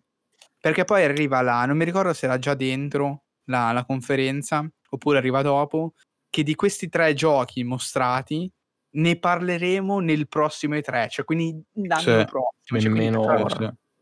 Veramente niente. Cioè, non hanno An- niente. Anche se devo dire che a mente fredda poi ci ho pensato, e forse cioè, hanno fatto bene nel senso come scelta di... Intanto, beh, prima hanno fatto tutta quella... Mh, quella roba di, di, Steam, no? di tutti i giochi che arrivano su Steam praticamente. Ah, è vero, sì. Eh, è vero. Tutti i loro giochi che vanno comunque, The Sims 4 va ancora molto forte a quanto pare, eh, hanno Apex comunque all'attivo che va, va, bene, quindi comunque è un altro gioco sul, da lungo periodo insomma che gli, che gli porta soldi. E quindi boh, cioè alla fine concentrarsi comunque su hai quei giochi, ti fai il tuo sportivo annuale, alla fine ti, hai, ti, trovi la tua dimensione invece di far cagate mille robe, mille investimenti, cioè fare, fare giochi che poi non riesci a vendere perché li, li posizioni male nel mercato, come è successo no? con Titanfall e robe varie. Cioè farsi cazzate a un certo punto. Hai, hai pure Star Wars, IP Star Wars, fai il gioco di Star Wars, hai, adesso fai Squadrons, hanno fatto Fallen Order che è nato comunque bene perché ci ha messo dietro gente buona. Alla fine c'è questa tipo piccola pausa secondo me che si sono presi per comunque dire ok poi vi presenteremo quello che stiamo facendo per la next gen quindi ci vorrà un po' di tempo però di fatto arriveranno poi di botto nella next gen con titoli comunque di, di, un certo spessore immagino. Eh, comunque il nuovo di Bauer appunto il nuovo Battlefield e il nuovo poi di For Speed o quel che era. Potrebbe essere forse ecco, la scelta mia invece di fare presentazioni che boh poi poi non appunto vediamo Anthem eh, Dragon sì. Age appunto Anche presentato con un logo eh, e robe che poi escono ma non sono assolutamente in condizioni di, di, di uscire. Sì, quindi sì, boh, forse in, da quel punto di vista poi ci ho pensato dico, ma vabbè alla fine c'è cioè, tanto Electronic Arts boh, perché poi come hai detto te all'inizio cioè, cosa mi potevo aspettare? Cioè, cazzo, effettivamente non è che gioco giochi loro, a parte appunto FIFA. Grande presentazione alla fine. Eh no, no, esatto, esatto, quello sì. Però ho detto, oh, magari, sai, stanno facendo qualcosa di nuovo. Metti che, però appunto, vabbè. Comunque Mattia, se vuoi... congegnarla meglio la comunicazione, perché veramente potevano, ecco, spendere più parole, che, cioè, potevano usare quei 4 minuti di Fares per far vedere per parlare anche solo per parlare di cosa vogliono fare nella next gen. Anche ah, se, anche sì, o non farla, cioè non far niente, basta. Io sì, avrebbero potuto spiegare magari qualche focus, cioè nel senso più preciso, cioè dare l'int no, di, qualche, di qualche feature che magari sarà nel prossimo Dragon Age o di qualche figata che stanno facendo eh, nel prossimo Battlefield, qualsiasi cosa che desse l'idea no, poi un po' più concreta di quello che stanno facendo. Perché così sì, veramente... una semplice visione, che si, vedono tipo, che ne so, si vedono tipo 30 soldati, batt- 30 eh, soldati in un campo di battaglia, ma nemmeno con le texture, sono tipo dei modelli così che camminano. Potevi spiegarla un po' meglio quella parte, anche per da non si è capito niente, sono tipo 4, 4 visual in croce. Sì, sì, sì, cioè, esatto. mal congegnata, perché comunque lì alla fine non gli è mai importato più di tanto. Potevano prendersi una pausa o semplicemente fare, ecco, rilasciare un tot di video e facevano prima, anzi, facevano anche meglio. E tra questi qui comunque quello più interessante per me, è l'unico più interessante in generale, posso anche supporre, è stato mh, quello di um, Star Wars Squadrons, che sarebbe appunto questa, cioè, questo, il, rito- Squadron, il ritorno di questi giochi a 40 euro praticamente, come ai vecchi tempi. Eh, eh sì, strana come scelta. Mi ricordo quel gioco di calcio, come si chiama? Pure, che costa tipo 30 euro.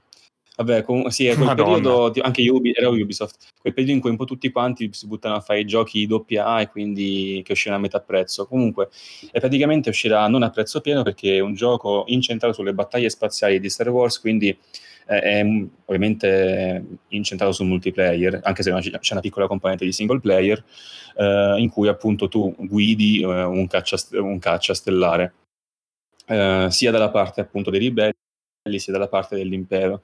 Eh, avrai vari tipi di, di caccia, di, da quelli di supporto, quelli appunto ibridi, quelli mh, mm, bombardieri, uh, varie modalità, tra cui appunto il caccia squadre classico e anche le, eh, quelle coadiuvate appunto da Battlefield, che sono quelle mm, più battaglie campali, ecco, le Fleet Battle, in cui sono queste battaglie che si propagano per più obiettivi fino all'obiettivo finale, che è praticamente l'ammiraglia, la nave ammiraglia avversaria, devi farla esplodere, devi distruggerla in qualche modo. Eh, sembra interessante perché comunque il supporto per il VR al lancio su console è fatto bene come, come, scelta perché comunque tu sei, sei dentro l'abitacolo, no? non sei mai visto una visuale fuori dall'abitacolo, non, non, sei, non, non, c'è una terza persona del veicolo, quindi sei sempre dentro in prima persona, dentro l'abitacolo, con tutte quante le informazioni a schermo, non c'è un HUD. Eh, e su questo ricorda molto appunto Hit Dangerous e ricorda Hit Dangerous anche perché è una gestione del sistema di potenza della nave attraverso il quale puoi reindirizzare come Dangerous l'energia mm, o verso i motori o verso le armi o verso gli scudi, mi pare, c'è una terza opzione comunque, e quindi un po' gestirtela per quanto riguarda alcune situazioni, quando ti serve più, più difesa o se sei mh, a un tanto da uccidere il nemico, quindi hai più energia ai, ai, motori per raggiungerlo o più energia alle armi per distruggerlo. Quindi mm. questo qui sicuramente può essere interessante anche nell'ambito multiplayer. Poi eh, non è una... Faster than light per il sistema. C'è una cosa del genere? Sì, sì, c'è il nucleo puoi indirizzare con... l'energia. Esatto, esatto, molto bello.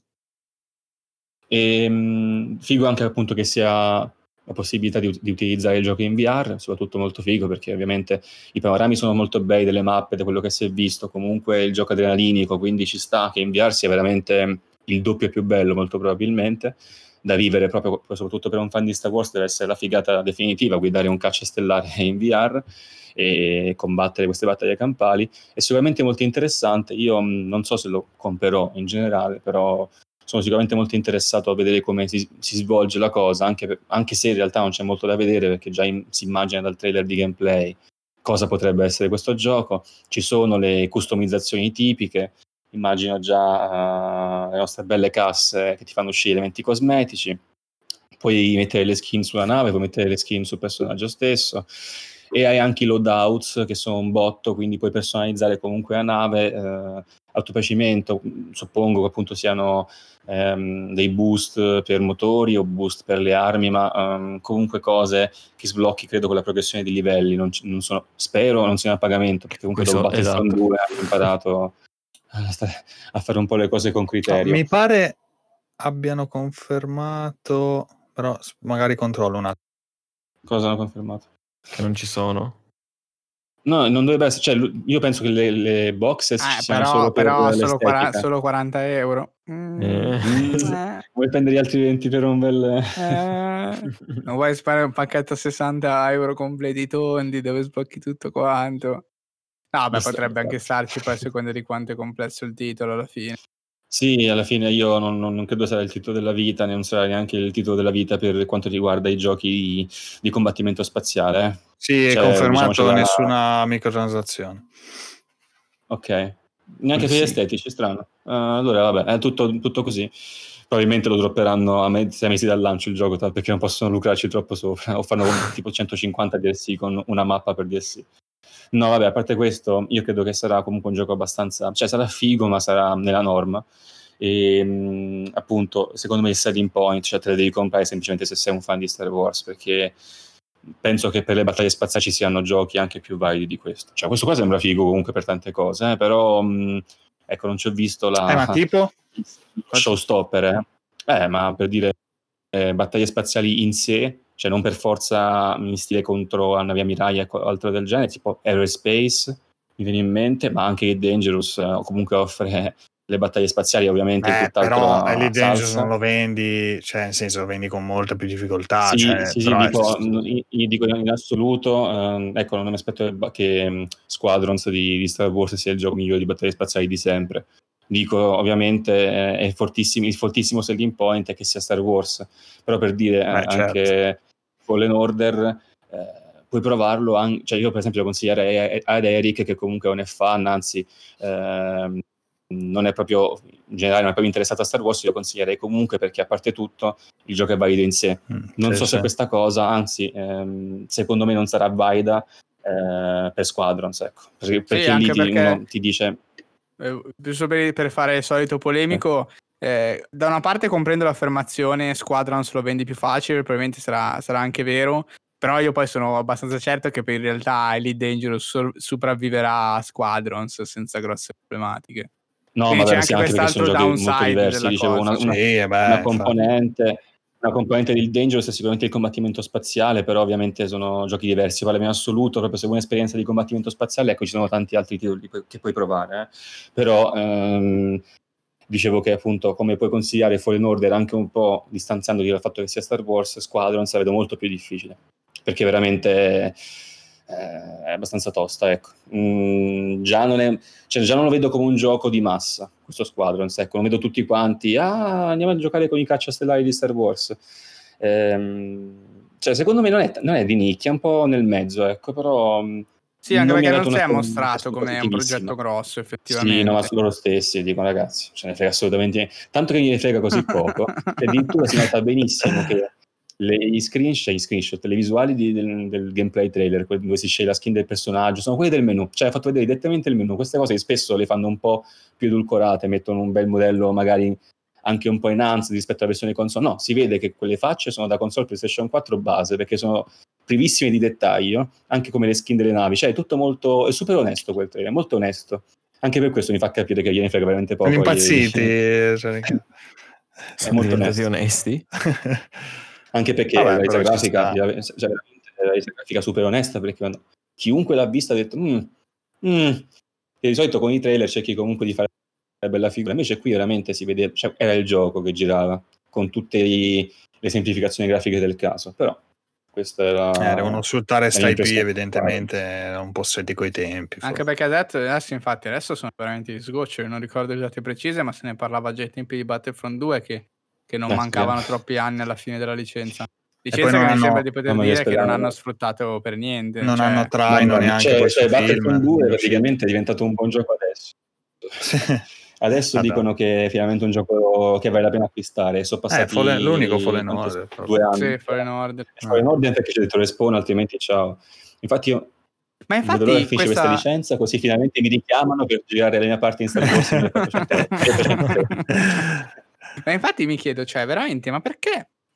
Beh, è una domanda un po' retorica, me ne rendo conto, vorrei, magari siamo anche lunghi, non vorrei prendersi troppo tempo inutilmente, ma cioè, visto che comunque Respawn sta veramente sfornando giochi buoni, non dico, forse sì, anche uno dopo l'altro, cioè eh che... Ma perché non puntano grosso? Con Respawn? Cioè, questa cosa che non riesco a capire, eh, perché continuano a fare mezze cartucce una dopo l'altra?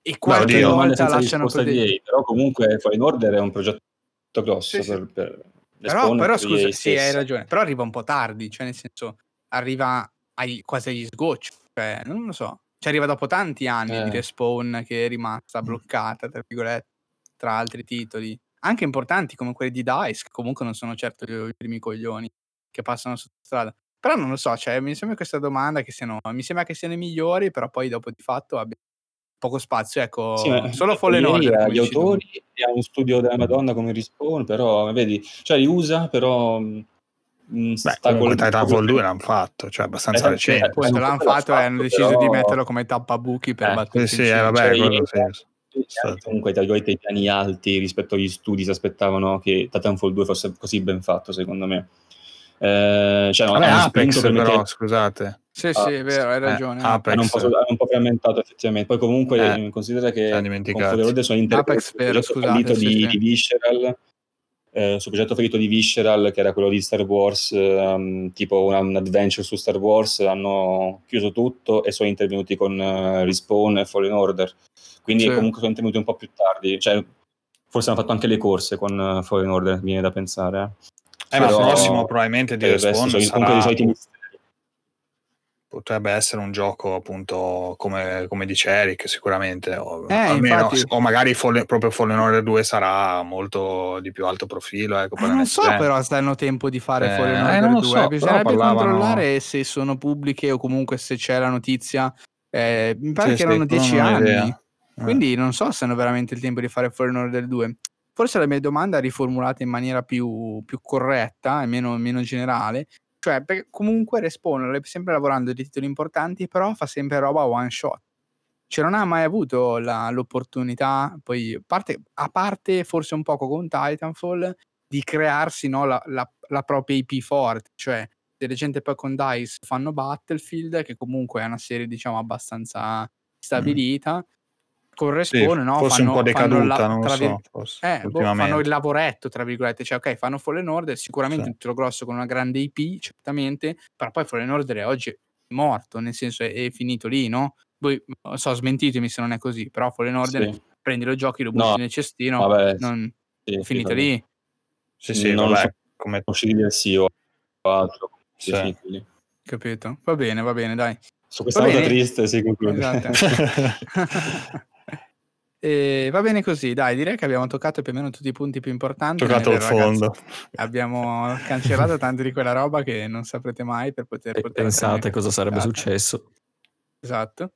Eh, cosa facciamo adesso? I prossimi appuntamenti? In realtà eh, non sappiamo ancora esattamente quando si torna perché Microsoft non ha ancora annunciato eh, la, la, confer- la data precisa. I caghetta, i caghetta. I caghetta. della, della, sua conferenza first party in cui dovrebbe mostrare le grandi faville per la next gen. Ricordiamo che ci sono grandi, forti affermazioni a riguardo, cioè che eh, dopo questa conferenza, dopo questo evento Xbox, non si potrà dire che su Xbox non ci sono giochi, mm. eh, che eh, in realtà Xbox, Microsoft Xbox se fosse stato presente le tre come gli anni scorsi, quest'anno avrebbe vinto eh, a mani basse, mostrando a tutti tempo. quanti la forza dei brand, del brand e dei giochi presentati, cosa che onestamente io dopo si aver visto la conferenza Sony fortemente. Però, si, si dice tantissimo. Sì, cioè, stanno veramente bene. pompando grosso su sta roba, cioè, però, però oggi è il 3 luglio, in realtà il 4 che abbiamo fatto a mezzanotte, Dovrebbe essere praticamente fra una settimana l'evento, settimana, 10 giorni, non si sa ancora la data. Anche questa cosa. sì, il giorno prima, oh ragazzi, ho scordato, scusate, domani l'evento. come, come fosse Microsoft Direct. Ma soprattutto ne lo aspettiamo per un motivo, potrebbe tornare no, potrebbe un tornare, titolo. Per scontato che è il Ring. Potrebbe tornare. no, si parla di Halo Infinite. No, dai, no. no cioè, e invece, eh, 40 minuti di gameplay di, di Scorn, pre-alfa 4K. Super interessante, però. 10 di Medium e 12 di Ascent. E poi chiude. Finito, ragazzi. No, vabbè, scherziamo. No, dai. La Ubisoft Forward è il 14 luglio. Noi vorremmo... Mm. Aspetta, ovviamente... con grande luci di attenzione. Vabbè, abbiamo, vai, Valhalla, Valhalla, dai, magari è figo da vedere, poi c'è sto Far Cry Rumor con, con Giancarlo Esposito, vedremo, dai. Eh, Beyond, Beyond, eh? Come? Beyond Golden Evil 2. Ah, boh, boh. Watch Dogs sicuro. Ma, eh, Ghost and Monsters. Ah, Ghost and Monsters. Eh. Attenzione. Ah, Beyond Good and Evil non lo so. Vabbè, ragazzi, su Switch. Cadiamo nel chiacchiericcio devastato. Sì, esatto. Eh, comunque la, la, volontà sarebbe quello di portare nella prossima puntata gli eventi di luglio, visto che dovrebbe anche esserci quello di Google Stadia, comunque di fare un altro recap per quanto riguarda gli eventi di luglio, che di fatto poi sono sempre eventi che erano delle tre, da Microsoft, quella Ubisoft, erano quelle presenti nelle tre, ma sono state posticipate. Quindi a seconda poi delle date un po' cosa fare. Ma se volete anche darci del feedback, però che vi siete anche rotti le palle, ditecelo che magari evitiamo e poi parliamo di qualcos'altro. Eh, perché il gioco di cui parlare sicuramente non ci manca. Ah no, no, no abbiamo accumulato... Ne abbiamo accumulato uno in parecchio. ah beh sì, uno, più di uno. Allora, è tardi, va bene ragazzi, facciamo salutare qua, chiudiamo. Al solito ci fa super piacere per chi è rimasto fino a qua. Vi invito al solito a joinare, di questo lo dico per Mirko, poi non mi correggerò, a joinare il Telegram dove discutiamo dei fatti più o meno giornalieri, quello che volete, generalmente videogiochi ma non solo. E niente, un saluto da parte di Ale. Alla prossima. Un saluto da parte di Matt. Ciao ragazzi. Un saluto da parte di Mattia. Ciao a tutti ragazzi, Hello Infinite a te. ciao a tutti. Uh, ciao ciao. ciao ciao.